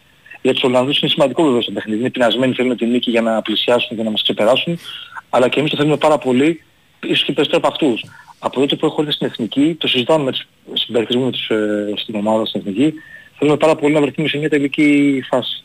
Και το αν έχει το μάτι του Αδριανού ομοιότητες με το παιχνίδι της ε, στο Παρίσι, τον ε, Ιούνιο, ναι, πιστεύω ότι έχει κάποιες ομοιότητες. Θεωρητικά η ε, Ολλανδία είναι το φαβορή, αλλά δεν είμαστε κατωτεροί είπε ο Χατζηδιάκος, είμαστε Έλληνες, θα μπούμε ενωμένοι να παλέψουμε όλοι μαζί στο γήπεδο για να πάρουμε το αποτελεσμα Αυτά και από τον Παντελή Χατζηδιάκο.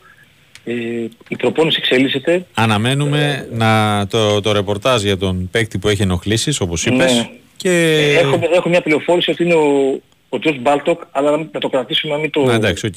να μην το, Μην- μην το κρατήσουμε φωνάξουμε. ακόμα ως βέβαιο. Όχι, ναι, ναι. Γιατί Εντάξει, δεν είμαι οκ. εκεί τάσο, κατάλαβες, για να έχω Ναι, ναι, κατηδίαν ναι. ε, εικόνα. Ωραία, οκ. Από Ε, την αυτό αλλάζει πληροφόρηση γιατί που ο, παίρνω- ε, ο Ρότα θα πρέπει να πάει στη θέση του. Σωστά. Και Αν γίνει έτσι θα πάει ο Ρότα. Που ήταν για κεντρικός αμυντικός και θα μπει ποιος μετά. Ναι.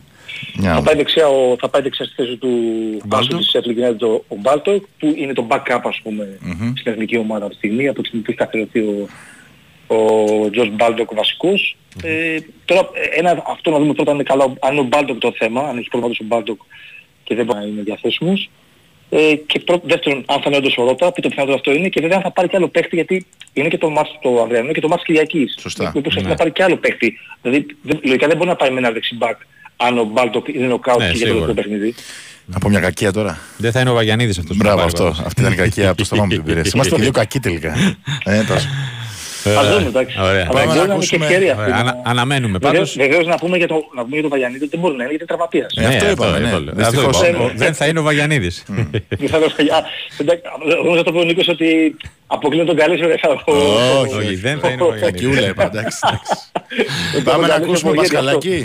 Ωραία. Ναι. Λοιπόν, ε, Πάμε να δούμε μήπως τι σου είπε προπόνηση ο της Αλέξανδρος Εθνικής. Πασχαλάκης. ναι. Μμμ. Ωραία, Σωτήρη μου, σε Ευχαριστούμε ευχαριστούμε πολύ, πολύ. Σωτήρη. Να είστε καλά. Καλή να συνέχεια στο ρεπορτάζ. Ναι, ε, σίγουρα θα τα ξαναπούμε, αν όχι με εμάς, με το Fight Fight Club, Club. ε, για τα νεότερα από την ε, τελευταία προπόνηση. Πάμε να ακούσουμε τι είπε ο Αλέξανδρος ε, Πασχαλάκης στον Σωτήρη Ταμπάκο στο περιθώριο της ε, πρώτης προπόνησης εθνικής για τα παιχνίδια με Ολλανδία και Γιβραλτάρ. Μαζί μας είναι ο Αλέξανδρος Πασχαλάκης, ο διεθνής γκολκίπερ του Ολυμπιακού. Έχει δύο μάτς μπροστά η εθνική ομάδα πολύ καθοριστικά. Κυρίως αυτό το πρώτο που έχετε με την ε, Ολλανδία στο PSV Eindhoven. Ένα μάτς που η εθνική ομάδα καταφέρει να πάρει αποτέλεσμα βάζει περισσότερε πιθανότητε πρόκρισης στα τελικά μέσα από το group, μέσα από τα προγραμματικά. Ποια είναι η άποψή σου φυσικά για το πρώτο μάτς που έχετε και για το πώς είναι τα πράγματα τώρα που έχετε ματιστεί ξανά, διακόλουσαν τα πρώτα μάτς τα προγραμματικά; Είναι ένα δύσκολο μεταβατικό στάδιο. Έχουμε καιρό να βρεθούμε όλοι μαζί. Αρχίζει γενομένης από σήμερα πρέπει να, να χτίσουμε τις βάσεις αυτό το πολύ σημαντικό παιχνίδι. Με το που έχεις στο προηγούμενο μάτσο με τη, με τη Γαλλία, έτσι και τώρα οι απαιτήσεις είναι πολύ ψηλές και ο στόχος είναι ο ίδιος. Να πάμε μέσα στη, στην Ολλανδία να πάρουμε τους τρεις βαθμούς. Δεν θα είναι εύκολο, θα είναι δύσκολο. Η δουλειά ξεκινάει από σήμερα και πρέπει να είμαστε όλοι στο 100%. Και αν βάλουμε κάτω το μάτς με τη Γαλλία, η ομάδα ήταν πολύ ανταγωνιστική. Στο μεγαλύτερο μέρος του, του μάτς. Είναι αυτό ένα σημείο του παιχνιδιού πλέον ότι όλα τα μάτς, ανεξαρτήτως του παλιού, αν είναι δυνατός, στα μέτρα σας υποδέστερος, πάντα η ομάδα είναι το 100% και βλέπουμε ότι οι μεγάλες ομάδες ευρωπαϊκά δυσκολεύονται πάρα πολύ πλέον. Δηλαδή η Γαλλία έφτασε στο τέλος για να καταφέρει να πάρει την νίκη. Σίγουρα όταν φτάνει σε αυτό το επίπεδο οι διαφορές είναι πολύ μικρές. Η προετοιμασία έχει να κάνει με την κάθε ομάδα. Το πόσο προετοιμασμένος είσαι και σωματικά αλλά και, και ψυχολογικά. Αυτό το επίπεδο δουλεύει ο προπονητής μας και θεωρώ ότι οι βάσεις ε, ξεκινάνε από σήμερα μέχρι και την, ε, μέχρι και την Πέμπτη. Αλεξάνδρε, είναι μια ομάδα η εθνική που έχει φτιάξει τα, πράγμα- τα πάντα. Στα αποδητήρια, στο γήπεδο, στην οργάνωσή της. Ε, αρχίζει και λειτουργεί το πράγμα όπως πρέπει να λειτουργεί, όπως λειτουργούσε τα προηγούμενα χρόνια. Εσύ που τη ζεις την ομάδα πολλά χρόνια τώρα από κοντά, τι είναι αυτό που σε, σε κάνει να πιστεύεις και να αισιοδοξείς ότι μπορεί να έρθει η ώρα τώρα, ίσως, ή στα προγραμματικά ή στα playoff, να φτάσεις να περάσεις σε μια τελική φάση μετά από 10 χρόνια; Αυτό που, που βλέπω όλα αυτά τα χρόνια που είμαι στην Εθνική είναι ότι το κλίμα είναι πολύ καλό. Δεν έχει αλλάξει το κλίμα σε πολύ μεγάλο βαθμό. Ε, υπάρχουν πολύ καλοί χαρακτήρες. Αυτό που έχει αλλάξει στην ομάδα είναι η πειθαρχία και αυτό θεωρώ ότι είναι θέμα προπονητή αυτό. Είμαστε πολύ σοβαροί και πειθαρχημένοι στο τι πρέπει να κάνουμε στο γήπεδο. Μα, μαζί μας είναι ο Αλέξανδρος Πασχαλάκης, ο διεθνής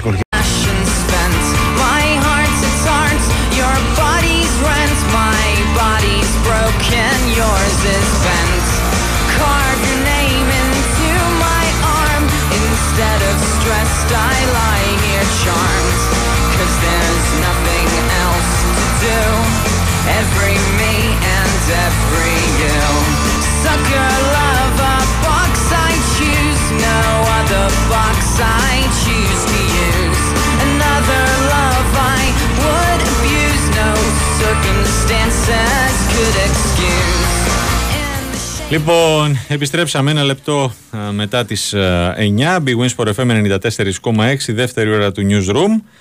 Και πάμε ξανά στον ε, Σωτήρη Ταμπάκο. Προφανώς υπάρχουν νεότερα από την προπόνηση. Σωτήρη. Ναι, πράγματι, Τάσο. ε, Κορυφαίος και ρεπορτέρ. Νίκο. Κορυφαίος ρεπορτέρ. Ναι, ο Τζος Μπάλτον έχει κάνει μαγνητική, έχει ε, διαπιστωθεί με τη μαγνητική ότι έχει υποστεί θλάση στη Γάμπα. Ε, δεν έκανε προπόνηση. Ε, Αύριο θα επιστρέψει στην Αγγλία. Ναι, Πώς κατευθείαν. είναι η- νοκάουτ ο, ο άσος της ε, Σεψιγινέτη, μια σημαντική απουσία, από τις πιο σημαντικές απουσίες γιατί είναι γαλανόλευκη, ο δεξιός οπισθοφύλακας. Μμμ. Ε, ήταν κανονικά στο γήπεδο, βγήκε μετά την ομάδα α, στην προπόνηση, έκανε στην άκρη του πάγκου και υπήρχε αυτή η ενημέρωση ότι ε, χάνει το, τα δύο μάτς με τη θλάση στη Γάμπα, έκανε την, ε, τον απαραίτητο έλεγχο, τη μαγνητική, λόγω των ενοχλήσεων. Από τη χθεσινή προπόνηση είχε κάποιες δηλαδή ενοχλήσεις, α, το, το έπαιρνε μετά στο ιατρικό επιτελείο βεβαίως και σήμερα έγινε, ε, έκανε τη μαγνητική και έδειξε ότι έχει υποστεί θλάση στη Γάμπα, χάνει τα δύο μάτς. Αυτό το κρατάμε. Το δεύτερο είναι ότι θα παίξει ο Λάζαρος Ρόκα αύριο. Ε, εκτός απρόπτου έτσι, θα δούμε κάποια άλλα από από τον προπονητή που δεν, το, δεν, δεν φαίνεται κάτι τέτοιο για την ώρα. Και αν θα δούμε θα καλέσει και άλλον παίκτη για τη δεξιά πλευρά. Θα μπορούσε Αν να δηλαδή- παίξει κάποιος ε, από τους υπάρχοντες Σωτήρη. Τώρα μου έρχεται στο μυαλό μου αν το κάνει αυτό μόνο κατά συνθήκη ο Ρέτσος που Αυτό δεν πήγα είναι να η θέση πω. του, έχει παίξει εκεί αλλά δεν είναι η θέση του. Σε καμία Ναι, περίπτωση. εντάξει, όχι, σίγουρα δεν είναι η θέση του. Θα χάσει πολύ εθνική αν πάει ο Ρέτσος δεξιά. Από τη στιγμή που παίζει πολύ καλά ως κεντρικός αμυντικός βέβαια. στον Ολυμπιακό Ναι. από το ξεκίνημα της Ναι, σεζόν. όχι, κοίταξε, δεν λέω για το αυριανό μάτς. Είναι- Λέω για το Για να παιχνίδι της υπολογίζεται, δηλαδή. Κυριακής με το Γιβραλτάρ που εντάξει, κακά τα ψέματα. ε, Θα γυρίσει ο Μαυροπάνος για παράδειγμα. Ναι, Θα παίξει ο Μαυροπάνος με Χατζηδιάκο, θα πάει δεξιά ο Ρέτσος λες. ναι. Αυτό λέω, αν, από τους υπάρχοντες αν μπορεί να το κάνει κάποιος αυτό. Α, Εντάξει. Ε, από τους υπάρχοντες Τάσο νομίζω κατά κάποιο τρόπο να παίξει εκεί χωρίς να παίξει δεξιός back ο Ρέτσος. Ναι, εντάξει. Τώρα Okay, στο απλά το μυαλό λέω μου, γιατί ναι. κα- ε, σου λέω Ναι. κακά τα ψέματα τώρα το, το Γιβραλτάρ, η δυναμική. Ναι, δεν Και είναι. παίζει και στην έδρα σου. Παίζει και κιόλας. στην έδρα σου.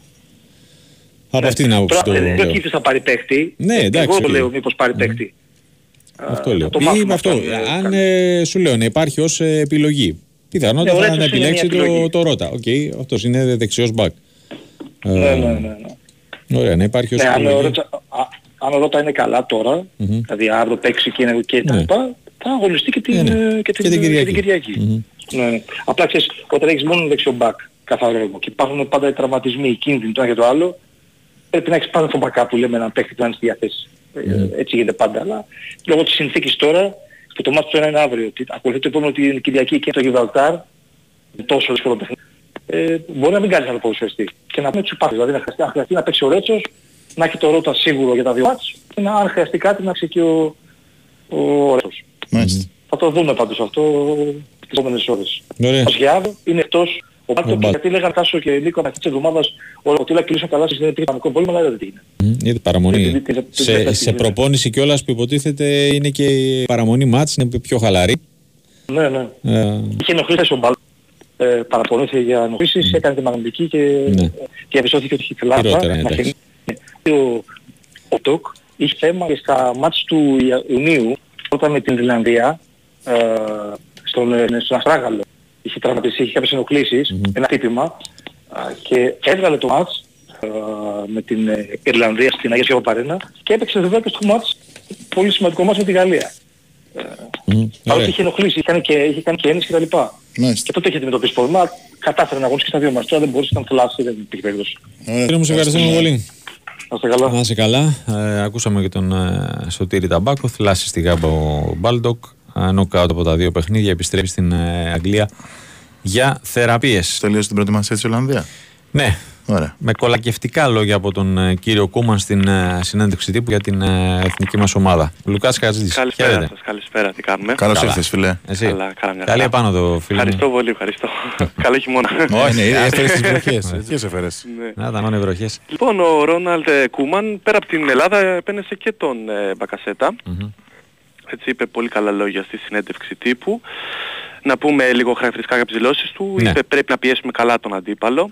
Οι παίκτες ε, είχαν βαρύ πρόγραμμα. Πρέπει να μειώσουμε τα γκολ που δεχόμαστε και να έχουμε μια καλύτερη επικοινωνία. Έχω απόλυτη εμπιστοσύνη και σε, στην ομάδα μου και σε ένα καλό αποτέλεσμα αυτή τη φορά. Νιώθω ότι όλοι συνειδητοποιούν πόσο σημαντική είναι αυτή η εβδομάδα για εμάς. Ενώ για την εθνική μας είπε ότι είναι πραγματικά ομάδα με όλη τη σημασία της λέξης, μπορούν να αμυνθούν καλά, έχουν πολύ αχύτητα άκρα, με ένα σπουδαίο δεκάρι, ο αρχηγός τους και που έχει ένα εξαιρετικό αριστερό πόδι. Η Γαλλία ήταν η Γαλλία, οι Έλληνες δεν πίεσαν ψηλά και περίμεναν τον αντίπαλο να κάνει λάθη. Έτσι η Ελλάδα κατάφερε να μείνει στο παιχνίδι ακόμα και με 10 παίχτες και αυτό λέει πολλά για την ποιότητά της.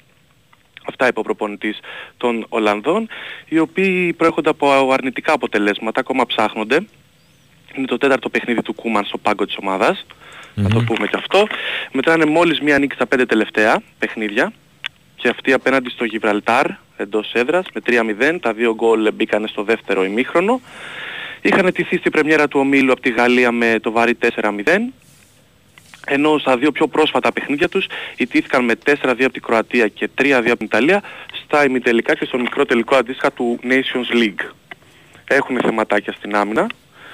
Εκεί δηλαδή εστίασε και ο Κούμαν αλλά και ο Φρέγκι Ντε Jong με δηλώσεις του ότι τόνισε χαρακτηριστικά ο παίκτης της Μπαρτσελώνα που έδωσε ε, ε, ε, τη- στη συνέντευξη που είπε συζητήσαμε τι πρέπει να βελτιωθεί με τους παίκτες.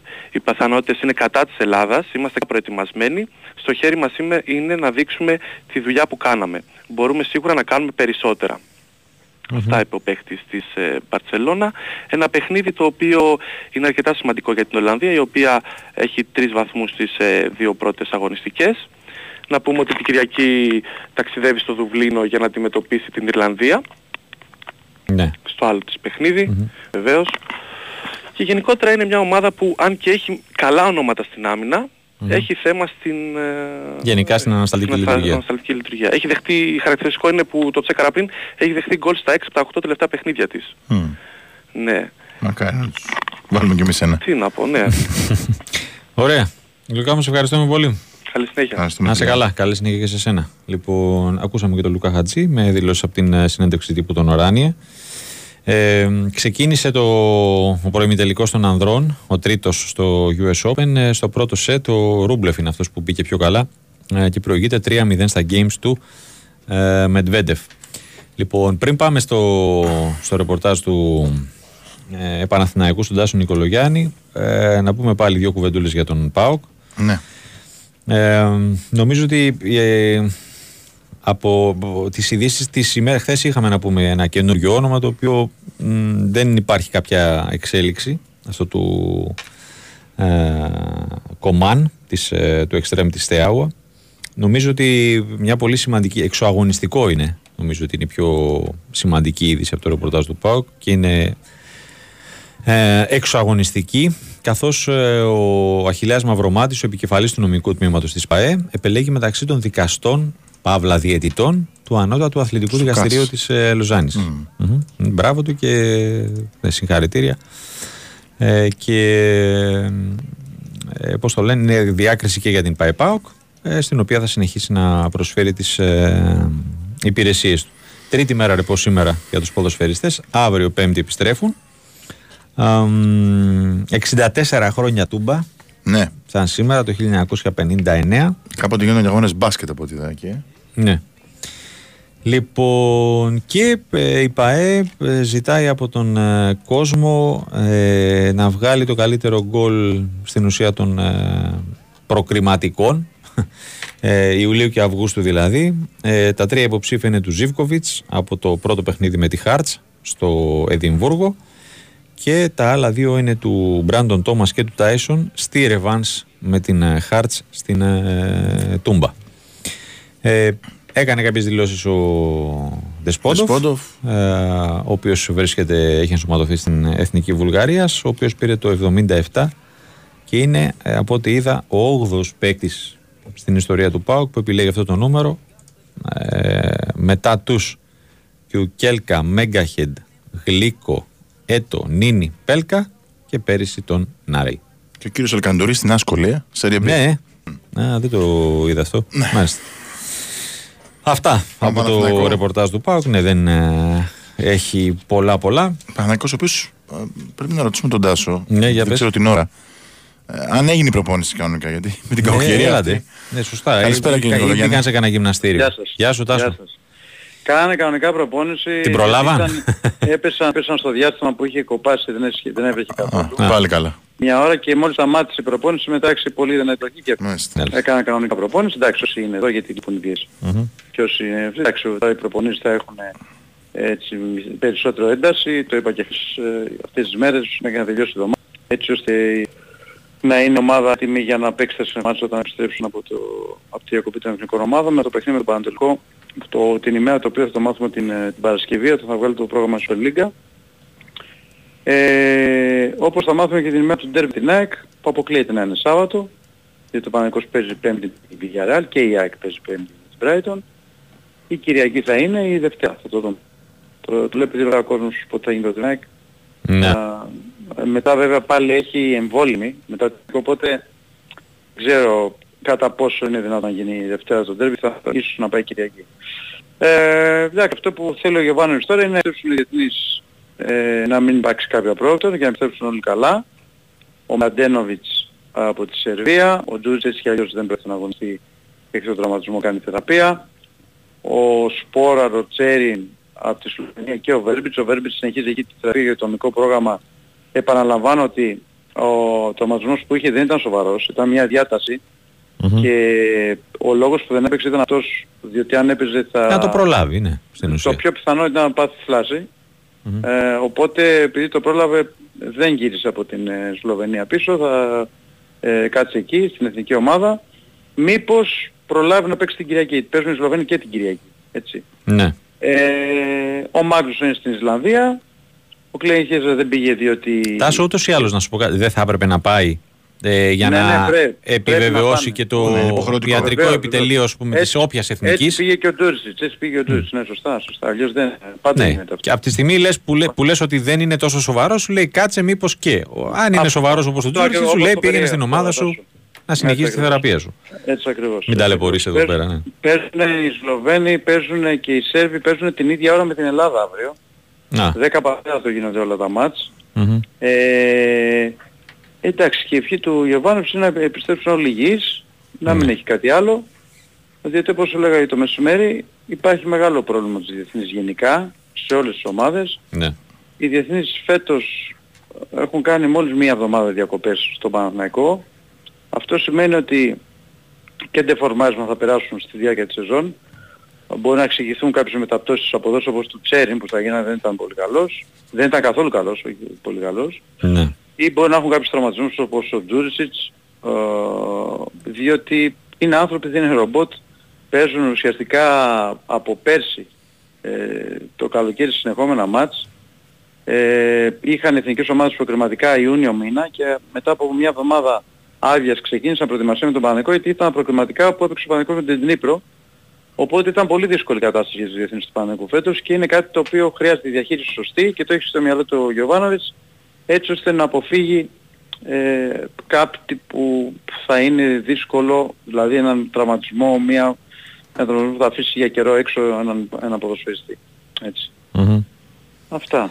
Μάλιστα. Ε, δεν μου λες, Μμ. ε, δίδυμο Ναι, σπόρα Ριωαννίδη ναι, θα μπορούσε να χρησιμοποιήσει ο Γιωβάνοβιτς; όχι. Όχι λες; Διότι- όχι, διότι γίνεται, ο- ο- το- η τακτική με την οποία παίζει ο Γιωβάνος είναι συγκεκριμένη. Ε, παίζει ένα 4-3-3 και τα τρία είναι half, δεν μπορεί ο ένας από τους τρεις να είναι επιθετικός. Γιατί το, κα- το half κάνει συγκεκριμένες δουλειές, περσάρει, μαρκάρει, τα κάνει όλα. Δεν το έχει κατά νου αυτό να το κάνει Ναι. και το έκανε πέρσι με τον Μπάουκ στα play-off κατά ανάγκη επειδή είχε πολλούς τραυματίες τότε και λείπαν και παίκτες Φέτος τώρα εντάξει, κοίταξε, μπορεί να το κάνει στη διάρκεια ενός αγώνα. Στη διάρκεια ενός αγώνα μπορεί να το κάνει. Ναι, ναι αυτό Πέρσι, λέω. π.χ. στη διάρκεια ενός αγώνα πέρσι π.χ. το έκανε με τη Σλάβια Πράγας και δεν πήρε τίποτα στον επαναπτικό στη λεωφόρο, κυριολεκτικά τίποτα και μάλιστα σε εκείνο το παιχνίδι τους είχε βάλει και τους δύο μαζί και οι- ανα- ουσιαστικά οι παίκτες έκαναν συνέχεια σέντρες στην περιοχή Μπάσκετ. και ο Παναθηναϊκός, ναι, σταμάτησε να παίζει καλά. Στο μάτς με τον Πανατολικό κέρδισε κάτι γιατί έβαλε τον κόλλο ο Ιωαννίδης, αλλά γενικά στο μυαλό του για η δεκάδα δεν το βλέπω. Τώρα στη διάρκεια των αγώνων δεν ξέρω σε ένα παιχνίδι τι μπορεί να γίνει. Ναι, μπορεί να συμβεί, γιατί το είδαμε πέρσι στη διάρκεια ενός αγώνα. Τι μπορεί Ναι. να συμβεί. Μμμ. Έτσι. Ανάλογα για τα παιχνίδια και ανάλογα το πώς είναι ο αντίπαλος. Αν ο αντίπαλος παίζει full άμυνα και ο Παναγικός πολιορκεί, εκεί το βλέπω ως μια πιθανότητα. Αλλά άμα είναι παιχνίδια όπως αυτό με την Πράγκα που και ο αντίπαλος παίζει καλά, είναι πολύ καλό στο χώρο κλπ. Δεν νομίζω ότι θα το κάνει. Ναι. Ναι, δεν θα, δεν θα σου έλεγα, ε, δεν, δεν το φανταζόμουν κι εγώ σε ένα τόσο απαιτητικό παιχνίδι, ε, σε Ναι. ένα, ας το πούμε έτσι, τυπικά με έναν υποδέστερο αντίπαλο. Ναι, αλλά σου λέω στην, στο αρχικό σχήμα δεν το βλέπω τώρα στη διάρκεια του αγώνα, μπορεί να το δούμε κάποιες φορές, ναι. Μμμ. Θα έβλεπες, ταιριάζουν σαν δίδυμο οι, καινούργοι, οι δύο καινούργοι στόπερ, Γέντβαϊ και Πάλμερ Μπράουν; Ναι, αμέ, πάρα πολύ. Αυτό θα γίνει σίγουρα. Πάρα, πάρα πολύ ταιριάζουν. Θα σου πω γιατί, διότι ο Πάλμερ Μπράουν, ε, εγώ δεν τον έχω, επειδή τις προπονήσεις δεν τις βλέπουμε, έτσι. Ναι, εντάξει, οκ. Απλά Περιοριζόμαστε στο να μαθαίνουμε από παίκτες γενικά από το τι γίνεται στις προπονήσεις. Ο Πάλμερ Μπράουν έχει πάρα πολύ καλά στοιχεία όσον αφορά το αμυντικό κομμάτι, αλλά και με την μπάλα στα πόδια. Το είδαμε εξάλλου και στο, στα Γιάννα με την μπάλα στα πόδια. Έχει πολύ, έχει, και- ε, δηλαδή έχει αυτοπεποίθηση. Εντάξει, μπορεί μια-δυο πάσεις να μην του βγήκαν σωστές, αλλά γενικά είναι καλός με την μπάλα στα πόδια, είναι πολύ καλός αμυντικά. Ο Γέτβαϊ είναι πάρα πάρα πολύ καλός με την μπάλα στα πόδια, αλλά είναι και, ε, και αμυντικά ε, δεν είναι κακός, καλός είναι, οπότε μπορεί να αποτελέσει ένα δίδυμο, ναι. Δεν το αποκλείω καθόλου. Δηλαδή θα το δούμε κάποιες φορές αυτό το δίδυμο σίγουρα σε κάποια μάτς. Το Μάλιστα. Γέτβαϊ Πάλμερ Μπράουν. Εξάλλου και αυτός ο λόγος που σας είπα και χθες ότι επέλεξε το Πάλμερ Μπράουν να τον πάρει στη λίστη ότι δεν μπορούν να βγουν έξι παιχνίδια Ναι, όχι, με στην τρία Ευρώπη στόπερ μόνο. Με, με τρία στόπερ, δεν Μμ, γίνεται. Είναι δηλαδή, ρίσκο, είναι μεγάλο μεγάλο. το ρίσκο. Ναι, ναι. Μπορεί να χτυπήσει κάποιος και μετά να πας με δύο στόπερ. Τι θα κάνεις, δεν γίνεται. Μετά θα κάνεις το σταυρός σου. Και ο Αράο, προσευχές. λέμε, λέμε ότι μπορεί να παίξει και στόπερ. Στη Βραζιλία όσες φορές έχει γίνει αυτό, έχει γίνει σε τριάδα, Ναι. όχι σε τετράδα. Μμμ. Ε, Και άμα έβαζε τον Αράο, αν τον υπολογίζει τον Αράο στο- ε, για στόπερ, τον χάνει από τα χαφ. Ναι. Κατάλαβες, δεν είναι. Ξε- είναι με τη ξεθεώνεις μία το τα- Ρούμπεν. Ναι, ακριβώς. Αυτό ακριβώς. Ωραία. Αυτά. Τάσο μου, σε ευχαριστούμε Εντάξει, πολύ. ναι. Έγινε, γεια σας. Να γεια είσαι καλά. Γεια χαρά. Ε, λοιπόν, στέλνετε ε, κάποιοι για την. Τη, τη σχολιάσαμε τη δήλωση του Βαρβιτσιώτη ότι κάποιοι θερμνούν και για αυτούς που πήγαν για ένα μεροκάματο. Και σχολιάζει ένας φίλος, δηλαδή, εν ώρα εργασίας σκοτώνουμε και κανένα γύρω μας γιατί πήγαμε για μεροκάματο. Ναι, εντάξει, είπαμε ότι δεν, ε, δεν γίνεται. Ε, ούτε να, για μένα να την κάνεις αυτή τη δήλωση, πόσο μάλλον ε, να την βάλεις ε, στην ίδια πρόταση με τον ε, θρήνο των ε, οικείων του, τρι- του 36χρονου Αντώνη που έχασε με αυτόν τον τρόπο την ε, ζωή του. Λοιπόν, να πω πριν πάμε στον Ολυμπιακό ότι η Super League 2 ανακοίνωσε σήμερα ότι τη Α, Δευτέρα ναι. 11 Σεπτεμβρίου θα γίνει το Διοικητικό Συμβούλιο με θέμα να χωριστούν οι όμιλοι. Ο Ναι. καταρτισμός δηλαδή των ομίλων. Και νομίζω μετά θα γίνει και η Και η κλήρωση. κλήρωση του νέου πρωταθλήματος. Οκ, θα υπάρξουν και βραβεύσεις MVP πρώτοι σκόρερ της περσινής σεζόν. Αχ, στα ακούω αυτά. Με την ευχή να πάνε όλα καλά πάλι. Ε, α, αλλά και βάζω αποσιωπητικά. Ναι. δεν, ε, δεν είμαι καθόλου σίγουρος ούτε πότε θα αρχίσει, ούτε με ποιες ομάδες θα αρχίσει, ούτε με ποιες ομάδες θα τελειωσει αυτό το πολύπαθο πρωτάθλημα. α, πρωτάθλημα.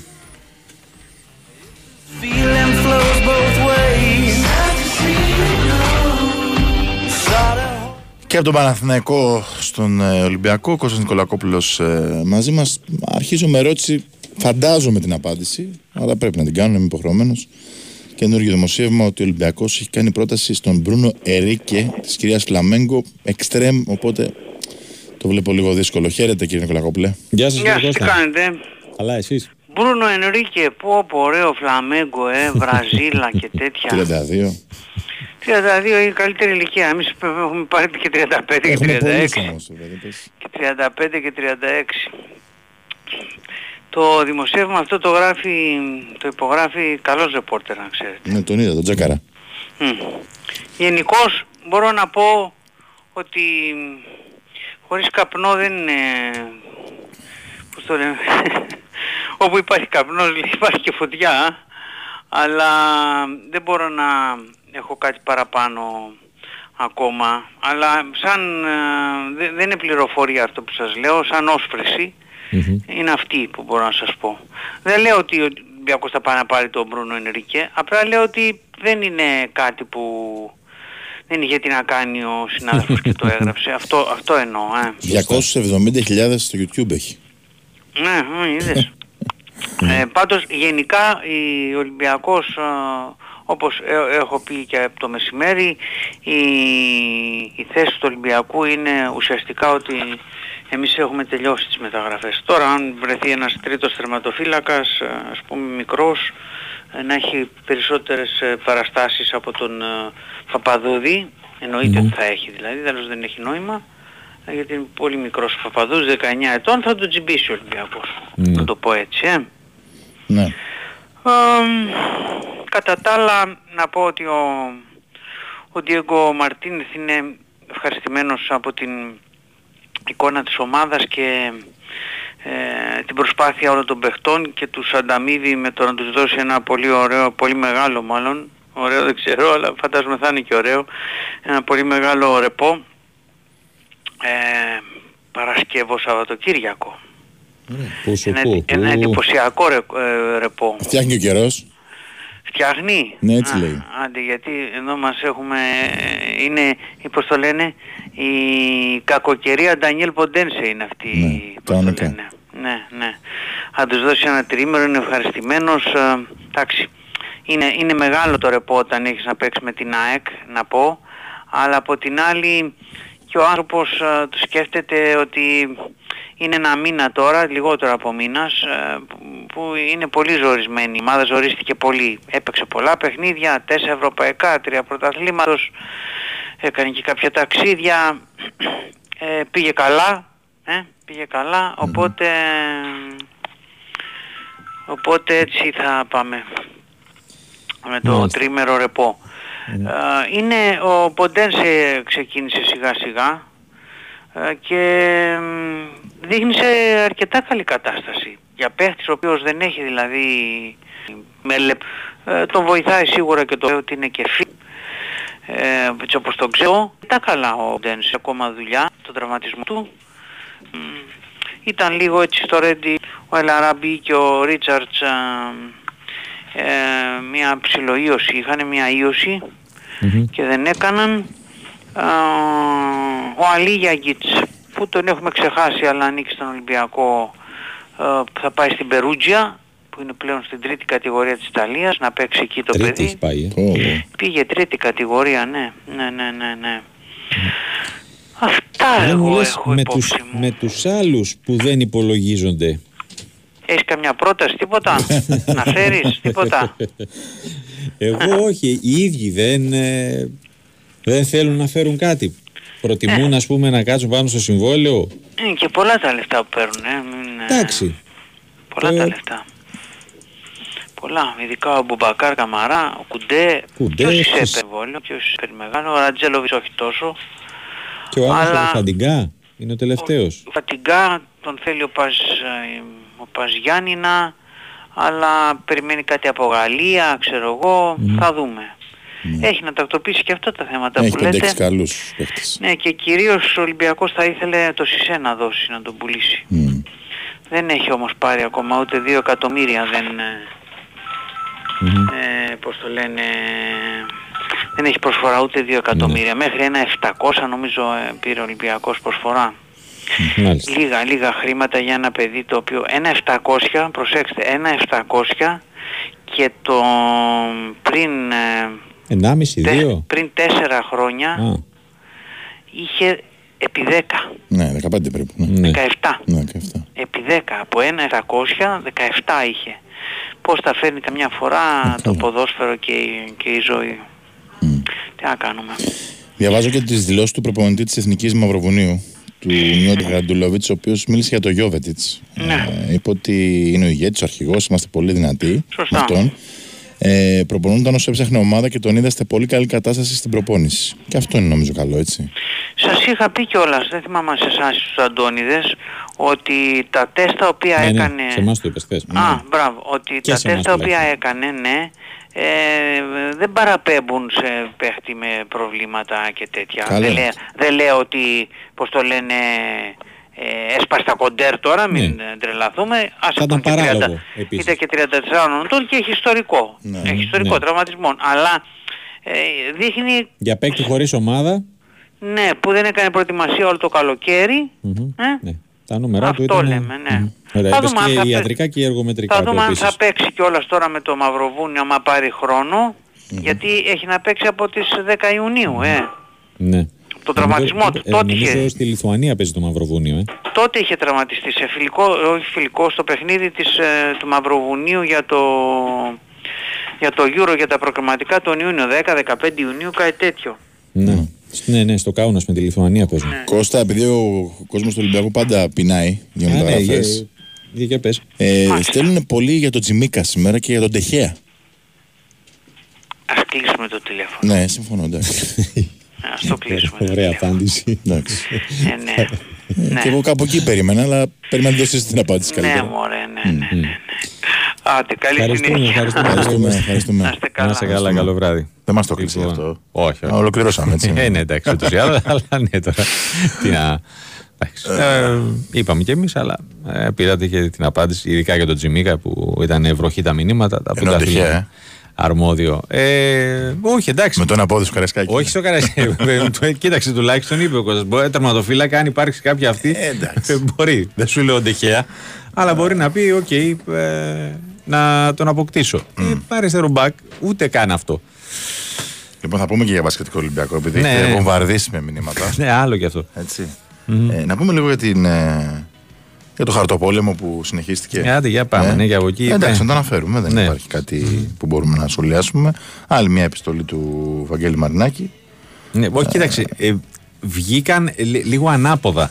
Ναι, η απάντηση πρώτα. Ήταν πρώτα η απάντηση. Σε προηγούμενες. Ναι, στις προηγούμενες δύο, από ό,τι Ναι. κατάλαβα. Μία είχε δημοσιοποιηθεί, μία όχι. Ναι.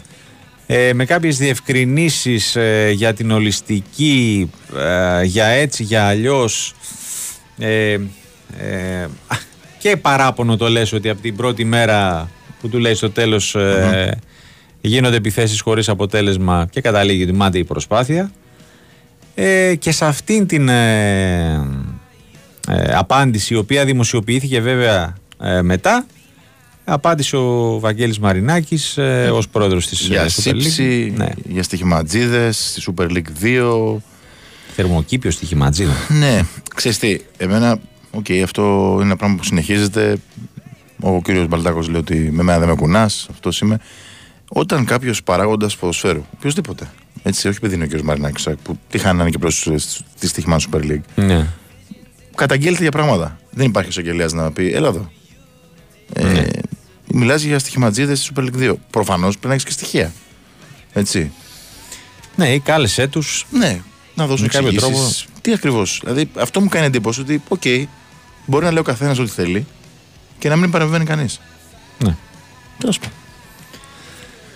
Οχ. Με το μήνυμα την ερώτηση και θα πάμε μετά. Έχουμε ελπίδες για Ντέιβις ή για Ναν.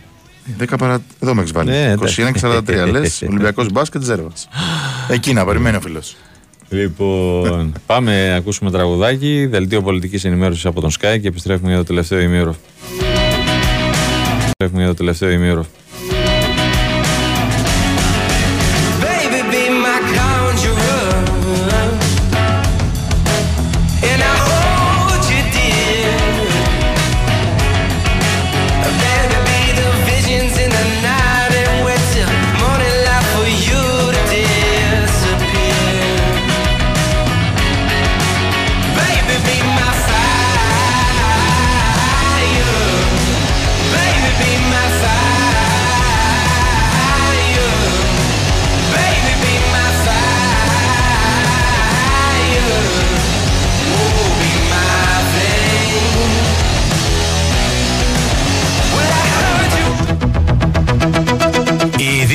Σε ένα λεπτό από τον Sky 100,3.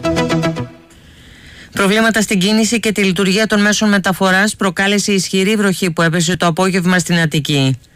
Διεκόπη κυκλοφορία στην Εθνική Οδό Αλεποχωρίου Σκήνου από το ύψος της περιοχής του Αλεποχωρίου στο ρεύμα κυκλοφορίας προς Σκήνο λόγω συσσόρευσης υδάτων.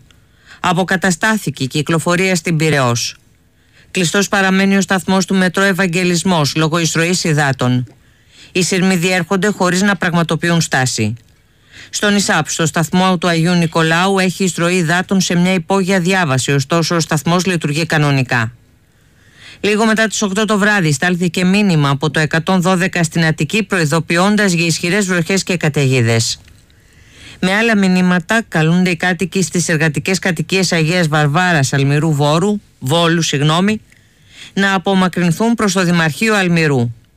Επίσης όσοι μένουν στην πόλη της Καρδίτσας να απομακρυνθούν από υπόγειους και ισόγειους χώρους κτηρίων. Παράλληλα, οι κάτοικοι στον οικισμό Γεωργίου Καραϊσκάκη και την περιφερειακή Μουζακίου στην Άρτα να απομακρυνθούν προς το κέντρο του Μουζακίου. Με άλλο 112 ενημερώνονται όσοι βρίσκονται στην περιοχή κόμμα Φθιώτιδας να απομακρυνθούν προς Λαμία λόγω πλημμυρικών φαινομένων στην περιοχή. Στους τρεις αυξήθηκε ο αριθμός των νεκρών από την επέλαση της κακοκαιρίας Ντάνιελ στη χώρα. Λίγο πριν τις 7 το απόγευμα έγινε γνωστό ότι εντοπίστηκε η σωρός ενός ηλικιωμένου άνδρα στον Ελληνόπυργο Καρδίτσας.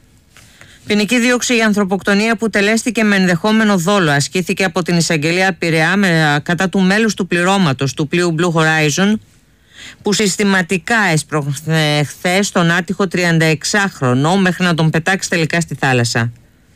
Για συνέργεια στην ανθρωποκτονία που τελέστηκε με ενδεχόμενο δόλο διώκονται τα άλλα δύο μέλη του πληρώματος. Ο καπετάνιος διώκεται με βάση τις νέες διατάξεις που ψηφίστηκαν μετά την τραγωδία των Ντεμπών η επικίνδυνη παρέμβαση στις θαλάσσιες συγκοινωνίες. Και ο καιρός νεφώσεις παροδικά αυξημένες αύριο στην Αττική με τοπικές βροχές και τις πρωινές ώρες ποραδικέ καταιγίδες έως 29 βαθμούς θερμοκρασία. Η Winsport FM 94,6. Θέλω να βλέπω μπάσκετ ολοκλήρης της γης. Να βρω ποιος θα σουτάρει το επόμενο για τρεις. Νόβι θέλω Στους αγώνες μπάσκετ θέλω. Νόβι θέλω και εσύ Και στο παγκόσμιο, αυτό που θες από το παιχνίδι σου το έχεις στη Novibet. Με Bet Builder διαθέσιμο και στο live, προσφορά χωρίς κατάθεση και ειδική ενότητα Mundo Basket. Novibet. Το παιχνίδι όπως θα ήθελες να είναι. Ρυθμιστής ΕΕΠ. Συμμετοχή για άτομα άνω των 21 ετών. Παίξε υπεύθυνα. Big Win, Sport FM 94,6. Ραδιόφωνο με στυλ αθλητικό.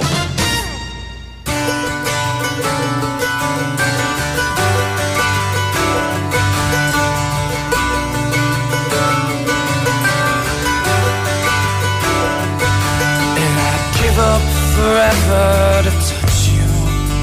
Cause I know that you feel me somehow. You're the closest to heaven that I'll ever be. and I don't wanna go home right now. And all I could taste is this moment. And all I can breathe is your light. And sooner or later it's over. I just don't wanna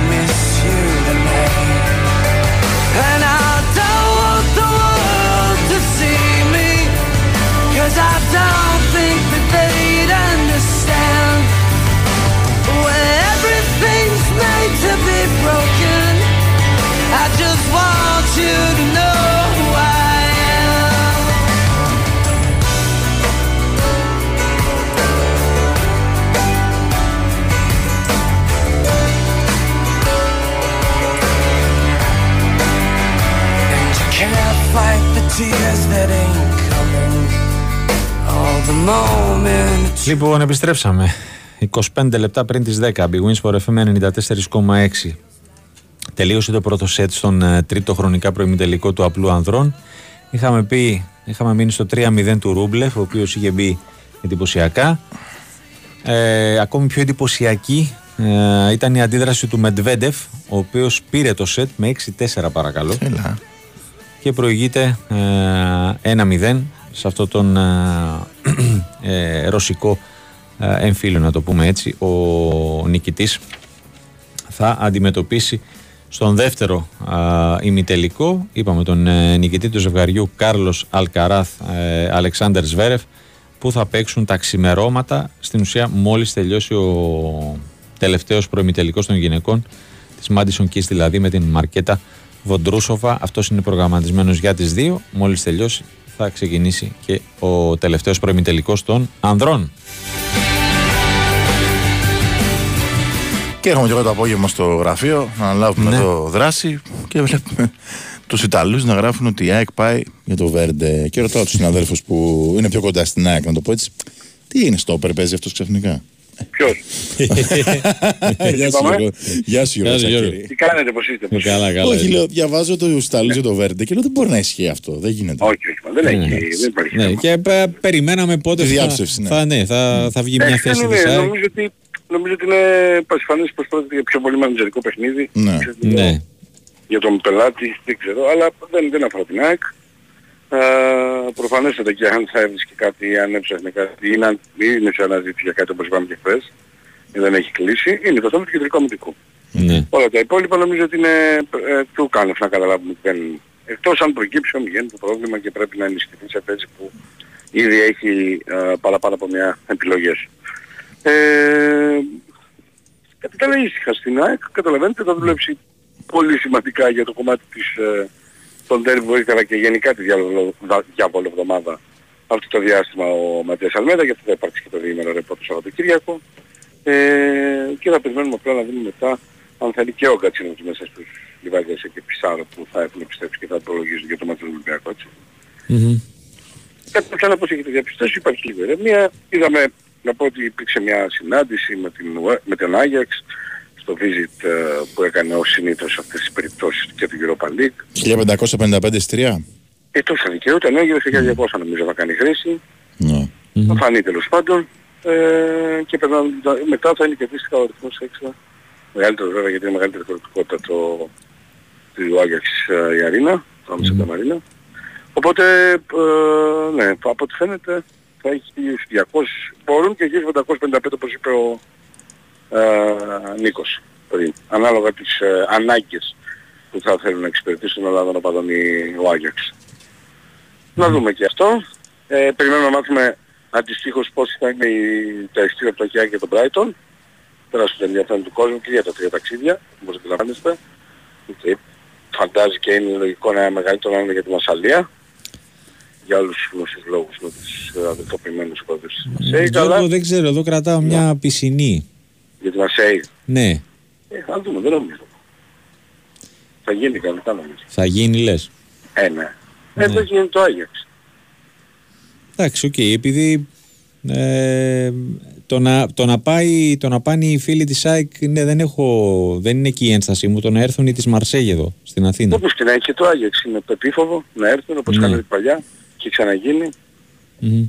Θυμίζω πριν το Champions League, στη λεωφόρο Αλεξάνδρας. Ε, καλά, μην τα κόψουμε κιόλας τώρα. Απλά να Αλλά στεναχωρήσουμε δεν γίνεται, ναι, να δεν, σωστά. όχι, δεν θα πιστεί η UEFA με αυτά τα επιχειρήματα. Δεν την ενδιαφέρει κιόλας αυτό ιδιαίτερα. Ναι. Όχι, να λάβουμε Και τα ένα μέτρα μας. επικίνδυνο μάτς, ένα επικίνδυνο μάτς, επικίνδυνο μάτς ο- κοιτάμε, αλλά περιλάβετε τα μέτρα. Σας αλλιώς πορεία. Αυτή είναι η υποχρέωση σας. Ναι. Μα γι' αυτό και βλέπουμε σε πολλά μάτς νομίζω και στο Champions League και στο Κυροπαλί έχουμε δει εντάσεις πολλές. Σε κερκίδες και σε Καλά, γήπεδα ναι. με καπνογόνα, με επεισόδια, με έξω από το γήπεδο, με μέσα στο γήπεδο, με τελικό Champions League να γίνεται της κακομήρας. Ε, τα αφήνει όλα αυτά γιατί είναι μέρος του ποδοσφαίρου, όχι η ιδέα, έτσι. Το γεγονός ότι πρέπει να επι- ε, παίζεται ένα παιχνίδι ανάμεσα στους οπαδούς και των δύο ομάδων. Αυτό είναι ποδοσφαιρικό. Αυτό εννοώ. Και υγεία. Άσχετα αν υπάρχουν μάτια τα οποία δυστυχώς τα στιγματίζουν ε, οι λίγοι, να το πω έτσι. Ναι. Αλλά ε, από ό,τι φαίνεται, γιατί πολύ υψηλό επικίνδυνοτητας, πολύ υψηλής επικίνδυνοτητας και το ματσακάκι έξι μετά από την κοινή. Θυμίζω στο ΆΚΑ στο Champions League ε, και για τις σχέσεις μεταξύ οπαδών και των τεσσάρων ομάδων. Αλλά ε, αφού δεν υπάρχει θέμα από την UEFA, νομίζω ότι το με τη Μασέγη δεν υπάρχει. Ναι, σωστά. Ε, στο κομμάτι του στόπερ Μμμ. ε, υπάρχει κάτι προχωρημένο; Ε, θα το λέγαμε αν μπορούμε να ρωτάς, ξέρεις. ε, Δηλαδή ή, είναι, τόσο, είναι τόσο σημαντικό και τόσο μας έχει έτσι, προκαλέσει τη μία πίσω από την άλλη κουβέντα, ξέρεις, στον οργανισμό ΑΕΚ. ναι, Ε, που ε, αν είχε προχωρημένη επαφή, νομίζω ότι σε τέτοιο επίπεδο να μπορούμε να πούμε πολλά περισσότερα από το «Α, μιλάει με τον τάδε». ναι. Ε, Ναι, έχουν ε, ξεχωρίσει θα- κάποιες περιπτώσεις, άντε να το κάνω λίγο πιο, να το ανοίξω λίγο. Κοίταξε, φαντάζομαι ότι για να είμαστε ακόμα στο ότι δεν τελείωσε ή οτιδήποτε, γιατί δεν έχει κοινωνήσει η ΑΕΚ ότι δεν ε, έχει σταματήσει η αναζήτησή μας ή οτιδήποτε, έτσι. Ναι. Πάει να πει ότι υπάρχουν μια-δύο περιπτώσεις που τις εξετάζω σοβαρά. Αυτό. Να δούμε αν θα έχουν αποτέλεσμα. Μέχρι εκεί. Εμένα αυτό με ενδιαφέρει. Να υπάρχει αποτέλεσμα. Ναι, σωστά. Γιατί το να υπάρχουν μια-δύο περιπτώσεις αλλά μην υπάρξει αποτέλεσμα. Καλά είναι σίγουρα. Υπήρξαν και άλλες πέντε πριν Μμμ. από αυτή. Γι' αυτό το λέω. Ωραία. Γιώργο μου, σε Αυτά, ευχαριστούμε κύριε. πολύ. Να είστε καλά, φίλε. Να είσαι καλά κι εσύ. Να είσαι καλά. Λοιπόν, ε, πριν πάμε στα, στα δικά σου. Να μπεις για μαυρία; Α, όχι, πες το. Άντε, Α, μιας και το εντάξει, ανέφερες. απλά ολοκληρώθηκε αυτό που λέγαμε χθες με τον Μπάμπη Τζιρόνι. Για δύο χρόνια ανακοινώθηκε ο Χάρης Μαυρίας από, το, από την ΠαΕ Πανετολικός. Ναι, ναι, προχώρησαν γρήγορα Μμμ. προφανώς τα, ε, οι διαπραγματεύσεις και σήμερα ε, μετά από λιγότερο από ένα 24 ώρα είχαμε και τα, την ε, επισημοποίηση Την της ε, μεταγραφής. Όχι, ε, ε, από το διεθνή χώρο, μια είδηση που βλέπω τώρα ότι μια τοποθέτηση της ε, Manchester United ε, ε, σε ό,τι έχει να κάνει με την υπόθεση του, Αν, του Άντωνη. Ε, ως γνωστόν, ε, ο 23χρονος εξτρέμ κατηγορείται από την ε, πρώην κοπέλα του ε, για απειλές, ψυχολογική και σωματική βία. Ο ποδοσφαιριστής τα διέψευσε μέσω κοινωνικών δικτύων την ε, προηγούμενη Δευτέρα. Ωστόσο, αν και αρχικά είχε κληθεί στην ε, αποστολή για το παιχνίδι με την ε, Βολιβία για τα προκριματικά του παγκοσμίου κυπέλου στη ζώνη της Νοτιού Αμερικής ξεκινούν για, για το Μουντιάλ του 26 εκείνη. Ε, όπως ανέφερε η Ομοσπονδία της Βραζιλίας ε, για να προστατεύσει το φερόμενο θύμα τον ποδοσφαιριστή, την εθνική ομάδα αλλά και την Ομοσπονδία. Η United ε, μέχρι ώρας δεν είχε ε, πάρει θέση και σήμερα ανέφερε ότι γνωρίζουμε τις κατηγορίες που δι- διατυπώθηκαν ε, ενα, που- εναντίον του συγγνώμη, και ε, βρίσκεται σε εξέλιξη αστυνομική έρευνα. Ως σύλλογος λαμβάνουμε σοβαρά υπόψη αυτό το θέμα ε, λαμβάνοντας υπόψη και τον αντίκτυπο που θα έχουν οι ισχυρισμοί αυτοί και οι συνέπειες που απορρέουν από αυτά ε, στα θύματα βίας. Μια και είπες για τη United. Ε, Και σε- όχι ε, κάποιο άλλο, να το πω έτσι, σχόλιο. Μμμ. Να πω ότι χθες επισημοποιήθηκε η παραμονή της οικογένειας Glazer. Δεν έγινε τελικά αυτή η πολυθρύλητη μετα... μεταβίβαση των μετοχών που όλο το καλοκαίρι λέγαμε και στα δελτία το έχουμε πει. Και έπεσε 18,15% η Ναι. μετοχή της. Ήταν ε, πτώση ρεκόρ στο χρηματιστήριο. Συν το ότι η χρηματιστηριακή της αξία από 3,6 δις έχει πάει 2,9 μέσα σε μια εβδομάδα. 3,6, 2,9. Τι Ναι. λες ρε φίλε; Μιλάμε για Τεράστια πτώση. τρομερή πτώση. Τεράστια πτώση. Πω, μέσα σε μια εβδομάδα, ε. Μάλιστα. Λοιπόν. Ωραία. Ε, Ολοκληρώσαμε νομίζω με Super League έτσι. Ε, ναι, δεν, δεν είχε κάτι, κάτι άλλο η, η ειδησιογραφία τουλάχιστον από την ε, Super League. Α, ε, είχαμε ψέματα, κάτι τελευταίο. Είχαμε την μεταγραφή του ε, σήμερα του Μαυρία και την αποδέσμευση του Ενέκου Καπίγια. Το Αστέρα, ε. Μπράβο. Από τον Αστέρα Τρίπολης με τον ε, 28χρονο Ισπανό ε, να ετοιμάζεται να ανέβει ε, Θεσσαλονίκη για να υπογράψει ε, στον ε, Ηρακλή. Ο, ο Ισπανός μεσοεπιθετικός αγωνιζόταν στον Αστέρα από το καλοκαίρι του 19 και μέτρησε 45 συμμετοχές με 2 γκολ και 4 assist σε πρωτάθλημα και γήπεδο. Λοιπόν, πάμε στα το μπάσκετ του Ολυμπιακού. Ε, Καθώς έχουμε αρχίσει πλέον, μπαίνουμε και σε προετοιμασία έτσι, γιατί αύριο υπάρχει φιλικό. Ε, Ο Ολυμπιακός είναι στην Πάτρα ήδη από το απόγευμα. Παίζει αύριο με τον Προμηθέα στις 6. Χωρίς βέβαια κόσμο και τηλεοπτική κάλυψη. Έτσι, Ε, και επειδή- κλεισμένο φαντάζομαι, προπονητικού χαρακτήρα Πολλοί αυτά που κόσμος θα λέμε, ρωτήσει, ναι. θα ενημερώθουμε από την ΚΑΕ. Ε, ναι, εντάξει. Για το τι έγινε. Έχει πάρα πολλές απουσίες βέβαια ο Ολυμπιακός, γιατί εκτός από τους διεθνείς που οι πέντε εξ αυτών απολαμβάνουν την άδεια που έχουν έτσι, οι Έλληνες διεθνείς και ο Φαλ, αλλά και ο Νίκολα Μιλουτίνοφ που είναι στο, στις Φιλιππίνες ακόμα, θα λείψει και ο Νάιτζελ Williams Γκος, έχει μια α, τενοντίτιδα στο, στο δεξί πόδι. Όσο κα- ανησυχούμε; όχι, όχι κάτι σοβαρό. Ξεκούραση είναι.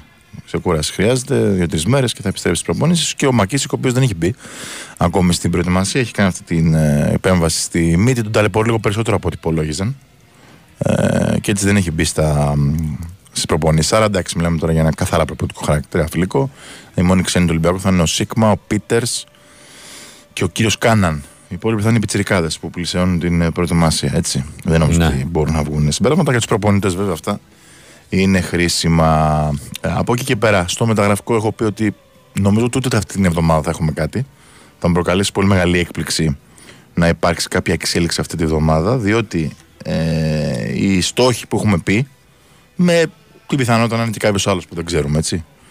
Κέντρικ Νάν, Τέρεν Ρο, Τέρεν Ντέιβι, ε, ακόμη είναι στην αναζήτηση ενός συμβολέου στο NBA. Κανείς από αυτούς δηλαδή δεν έχει αποφασίσει να μην παίξει στο NBA τη νέα σεζόν, δεν θα βρει κάτι ε, και να κάνει το βήμα προς την Ευρώπη. Έτσι. Οπότε γι' αυτό δεν υπάρχει κάποια εξέλιξη στα μεταγραφικά. Επειδή ρωτάει πολλοί κόσμος για πότε μπορεί να γίνει και 20 Σεπτέμβρη; Μπορεί να γίνει και αρχές Οκτώβρη. Ναι. Δηλαδή είναι κάτι το οποίο τώρα αυτή τη στιγμή καταλαβαίνω ότι ο κόσμος έχει την αγωνία του και, την, ε, και έχει κουράσει λίγο όλη αυτή η ιστορία, αλλά δεν μπορεί να κάνει κάτι ο Ολυμπιακός. Δεν μπορεί να πείσει με το ζόρι κάποιον παίχτη από αυτούς που του αρέσουν. Να πάει να πάρει ένα παίχτη να τον πάρει, μπορείς να τον πάρει αυτό το πρωί. Ο Ολυμπιακός ψάχνει έναν παίχτη να του κάνει τη διαφορά. Έναν παίχτη από το πάνω ράφι, όπως λέμε. Και αυτές οι περιπτώσεις είναι πραγματικά από το πάνω ράφι. Ακόμα και αν μην την ξέρει κάποιος τον παίχτη, ας πούμε, μπορεί να δει τη- τα στατιστικά του στο NBA την περσινή σεζόν, όχι γενικότερα, και να καταλάβει ότι θα έρθει και θα τον βοηθήσει σημαντικά. Άρα, γι' αυτό ξαναλέω, πρέπει να περιμένουμε. Ούτε αυτή την εβδομάδα βλέπω κάτι. Οπότε την επόμενη ίσως να έχουμε κάποια περισσότερα έτσι, νέα. Για το φίλο που ρωτάει αν υπάρχει κάποια εξέλιξη με το ΣΕΦ. Ε, Προφανώς ρωτάει επειδή σήμερα έγινε γνωστό ότι ανανεώθηκε η θητεία της κυρίας Τσιλιγκύρη στην Προεδρία ε, και το ΔΣ ανακοινώθηκε και όλα σχετικά. Όχι κάτι χειροπιαστό ακόμα δεν υπάρχει. Είναι σε πολύ καλό δρόμο η ιστορία. Ε, θα χρειαστεί χρόνο. Θυμίζω πόσο ταλαιπωρήθηκε ο Παναθηναϊκός για να τελειώσει η υπόθεση ο ΑΚΑ. Δεν είναι κάτι απλό. Ε, ήδη ο Ολυμπιακός έχει παρέμβει κανονικά. Όποιος θα πάει στο φιλικό του Βασίλης Πανούλης στις 17 Σεπτέμβρη ε, θα δει ένα αλλαγμένο σεφ σε πολλά πράγματα, σε πολλά κομμάτια. Ε, αλλά ακόμη κάτι επίσημο δεν υπάρχει σε αυτή την ε, υπόθεση που νομίζω όμως ότι θα έχει ευτυχή κατάληξη για τον ε, Ολυμπιακό. Δεν ξέρω αν ξέχασα κάτι. Όχι, νομίζω ότι αυτά είναι. ε, τα, τα περισσότερα έτσι νέα και τα πιο χειροπιάστα. Μάλιστα. Λοιπόν, ε, έχει, έχει ημίχρονο φιλικάρα, έχει έτσι. Τι; Μάλτα Γιβραλτάρ. Στο 0-0. Ε, το Γιβραλτάρ είναι επόμενος αντίπαλος εθνικής την Κυριακή και η Μάλτα είχε ένα παιχνίδι ε, σε, αυτή την, ε, ε, σε αυτή τη διακοπή. Ε, παίζει την ε, Τρίτη με την ε, Βόρεια Μακεδονία ε, στο πλαίσιο του, του τρίτου ε, προκριματικού για το, για το Euro.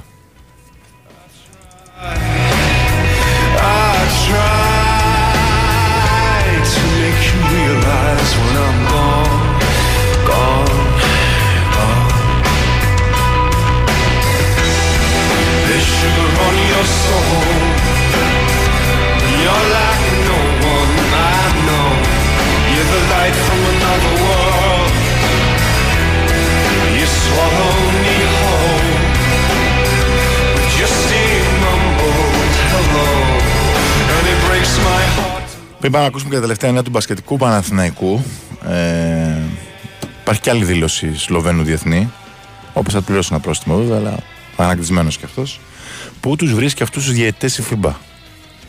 Ναι. Θα συμφωνήσω απόλυτα μαζί με τον, ε, Goran Dragic- με τον Zoran Dragic, γιατί είναι θεωρώ το επίπεδο διαιτησίας ε, και σε αυτό το παγκόσμιο κύπελο είναι πολύ κάτω του μετρίου ε, και όχι αντάξιο των παιχτών που παίζουν έτσι. Πριν πάμε στο Γιώργο Πετρίδη, βλέπω εδώ η εταιρεία του Blue Horizon ε, έχει κάποιες ερωταπαντήσεις για την τραγωδία και σε εισαγωγικά καρφώνει και τον καπετάνιο αλλά και τα άλλα μέλη του πληρώματος. Λοιπόν, ε, στην ερώτηση αν γνώριζε ο καπετάνιος, αξίζει νομίζω τον κόπο να, να τα διαβάσουμε. Ε, αν, ε, αν γνώριζε ο καπετάνιος τι συνέβαινε στον καταπέλτη, γιατί δεν σταμάτησε αμέσως το πλοίο και γιατί δεν ρίχτηκε στο Σίβιο με σκηνή ή άλλο μέσο προκειμένου να διασωθεί. Η απάντηση είναι η εξής. Την ώρα που έδωσε την εντολή απόπλου δεν υπήρχε συμβά στον καταπέλτη. Στη συνέχεια αντελήφθη άνθρωπο να πέφτει στη θάλασσα από την κάμερα της γέφυρας. Ήταν λανθασμένες και η εκτίμηση και η απόφαση του πλοιάρχου και μάλιστα έρχονται σε απόλυτη αντίθεση με την εκπαίδευση που έχει λάβει και την πάγια ναυτική πρακτική. Ε, δεύτερη ερώτηση. Τι προβλέπουν τα πρωτόκολλα ασφαλείας για τον απόπλου του πλοίου, τηρήθηκαν; Τα πρωτόκολλα ασφαλείας και οι διαδικασίες της εταιρείας σύμφωνα με την ομοθεσία και τον κώδικα ασφαλούς διαχείρισης προβλέπουν πριν την απόδεση του πλοίου το κλείσιμο όλων των εξωτερικών ανοιγμάτων συμπεριλαμβανομένου και του καταπέλτη. Εκ του αποτελέσματος φαίνεται ότι οι προβλεπόμενες διαδικασίες δεν ακολουθήθηκαν. Τρίτη ερώτηση. Ποιοι έπρεπε να αντιδράσουν άμεσα όταν έπεσε άνθρωπος στη θάλασσα, πέραν του πλοιάρχου όλα τα εμπλεκόμενα μέλη του πληρώματος, τα οποία είχαν οπτική επαφή με το συμβάν; Α, επόμενη ερώτηση. Γιατί απαγορεύτηκε η είσοδος στο θύμα αφού είχε ήδη ανέβει στον καταπέλτη και ο κίνδυνος ήταν άμεσος; Η απαγόρευση εισόδου του θύματος έγινε με απόφαση υπάρχου για λόγους ασφαλείας, καθώς το πλοίο ήταν στη διαδικασία απόπλου και η επιβίβαση είχε ολοκληρωθεί. Η βίαιη απόθεσή του δεν δικαιολογείται σε καμία περίπτωση και για κανέναν λόγο. Είχε εισιτήριο το θύμα. Ναι, είχε εισιτήριο και είχε επιβιβαστεί νωρίτερα στο πλοίο. Τι ώρα ακριβώς απέπλευσε το πλοίο και τι ώρα ήταν προγραμματισμένο να αποπλέψει, έφυγε νωρίτερα ή είχε καθυστέρηση. Η προγραμματισμένη αναχώρηση ήταν στις 9 και το πλοίο αναχώρησε 9 και 13. Α, λοιπόν, διεξάγει η εταιρεία τη δική της εσωτερική έρευνα και αν ναι, πότε ξεκίνησε αυτή και τι έχει δείξει μέχρι στιγμής. Η εταιρεία έχει ξεκινήσει τη διαδικασία έρευνας αμέσως μετά το συμβάσει λέγοντα στοιχεία και η έρευνα είναι σε εξέλιξη. Γιατί το πλοίο χρειάστηκε 42 ολόκληρα λεπτά για να επιστρέψει στον Πειραιά. Αναμένουμε πληροφόρηση από το λι- λιμενικό σχετικά με αυτή τη μεγάλη καθυστέρηση. Διερευνάται σε συνεργασία με τις αρχές. Ε, αν είχε προπηρεσία και εμπειρία ο πλοίαρχος, είναι διπλωματούχος πλοίαρχος από το 2015, υπηρετεί στην εταιρεία μας 44 μήνες. Ε, του 41 ω ύπαρχο, τους 39 από τους οποίους στο Blue Horizon από τον Ιούλιο του 23 έχει αναλάβει καθήκοντα πλοιάρχους στο συγκεκριμένο πλοίο. Φρέσκος πλοίαρχο στο συγκεκριμένο πλοίο δηλαδή. Και γιατί ο πλοίαρχο έβγαλε ανακοίνωση ότι το πλοίο πρέπει να καθυστερεί λόγω συμβάντος για το οποίο δεν ευθύνεται το πλοίο. Η ανακοίνωση που αποδίδεται στο Blue Horizon και στην οποία φαίνεται να υπόθηκε πως δεν ευθύνεται το πλοίο για το συμβάν στο λιμάνι του Πειραιά δεν έγινε από το δικό μας πλοίο. Η ανακοίνωση έγινε από το παρακείμενο πλοίο Έλυρο, το οποίο πήρε εντολή από τις λιμανικέ αρχές να παραμείνει στο λιμάνι. Αυτές είναι οι ερωταπαντήσεις. Δεν περίμενα κάτι διαφορετικό. Δε, ναι, είναι νομίζω σαφής. Ναι, και θα πω εγώ, όποιος θέλει να καταλάβει, ότι την επόμενη φορά που κάποιος υπάλληλος θα σκεφτεί να, με τόσο ζήλο να κάνει τη δουλειά του και Και με αυτόν τον τρόπο που την έκανε, σε εισαγωγικά τη δουλειά του, να σκεφτεί ότι καμία εταιρεία δεν θα τον καλύψει.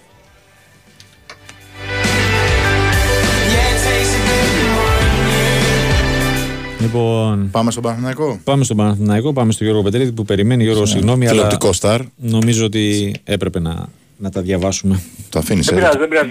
Τάσο μου, ε, βρήκα την ευκαιρία να απολαύσω τρίγωνα πανοράματος μου φέρανε. Οπα. Μια Ε, επισκέψη. αυτά είναι. Έτσι. Οπότε καλά είναι. Κράτα κανένα ρε Βαγάσα. Ήταν λίγα ρε παιδιά. τι, α. Τι Ούτε α. για μένα δεν φτάσανε. Ούτε για μένα δεν Ούτε για σένα.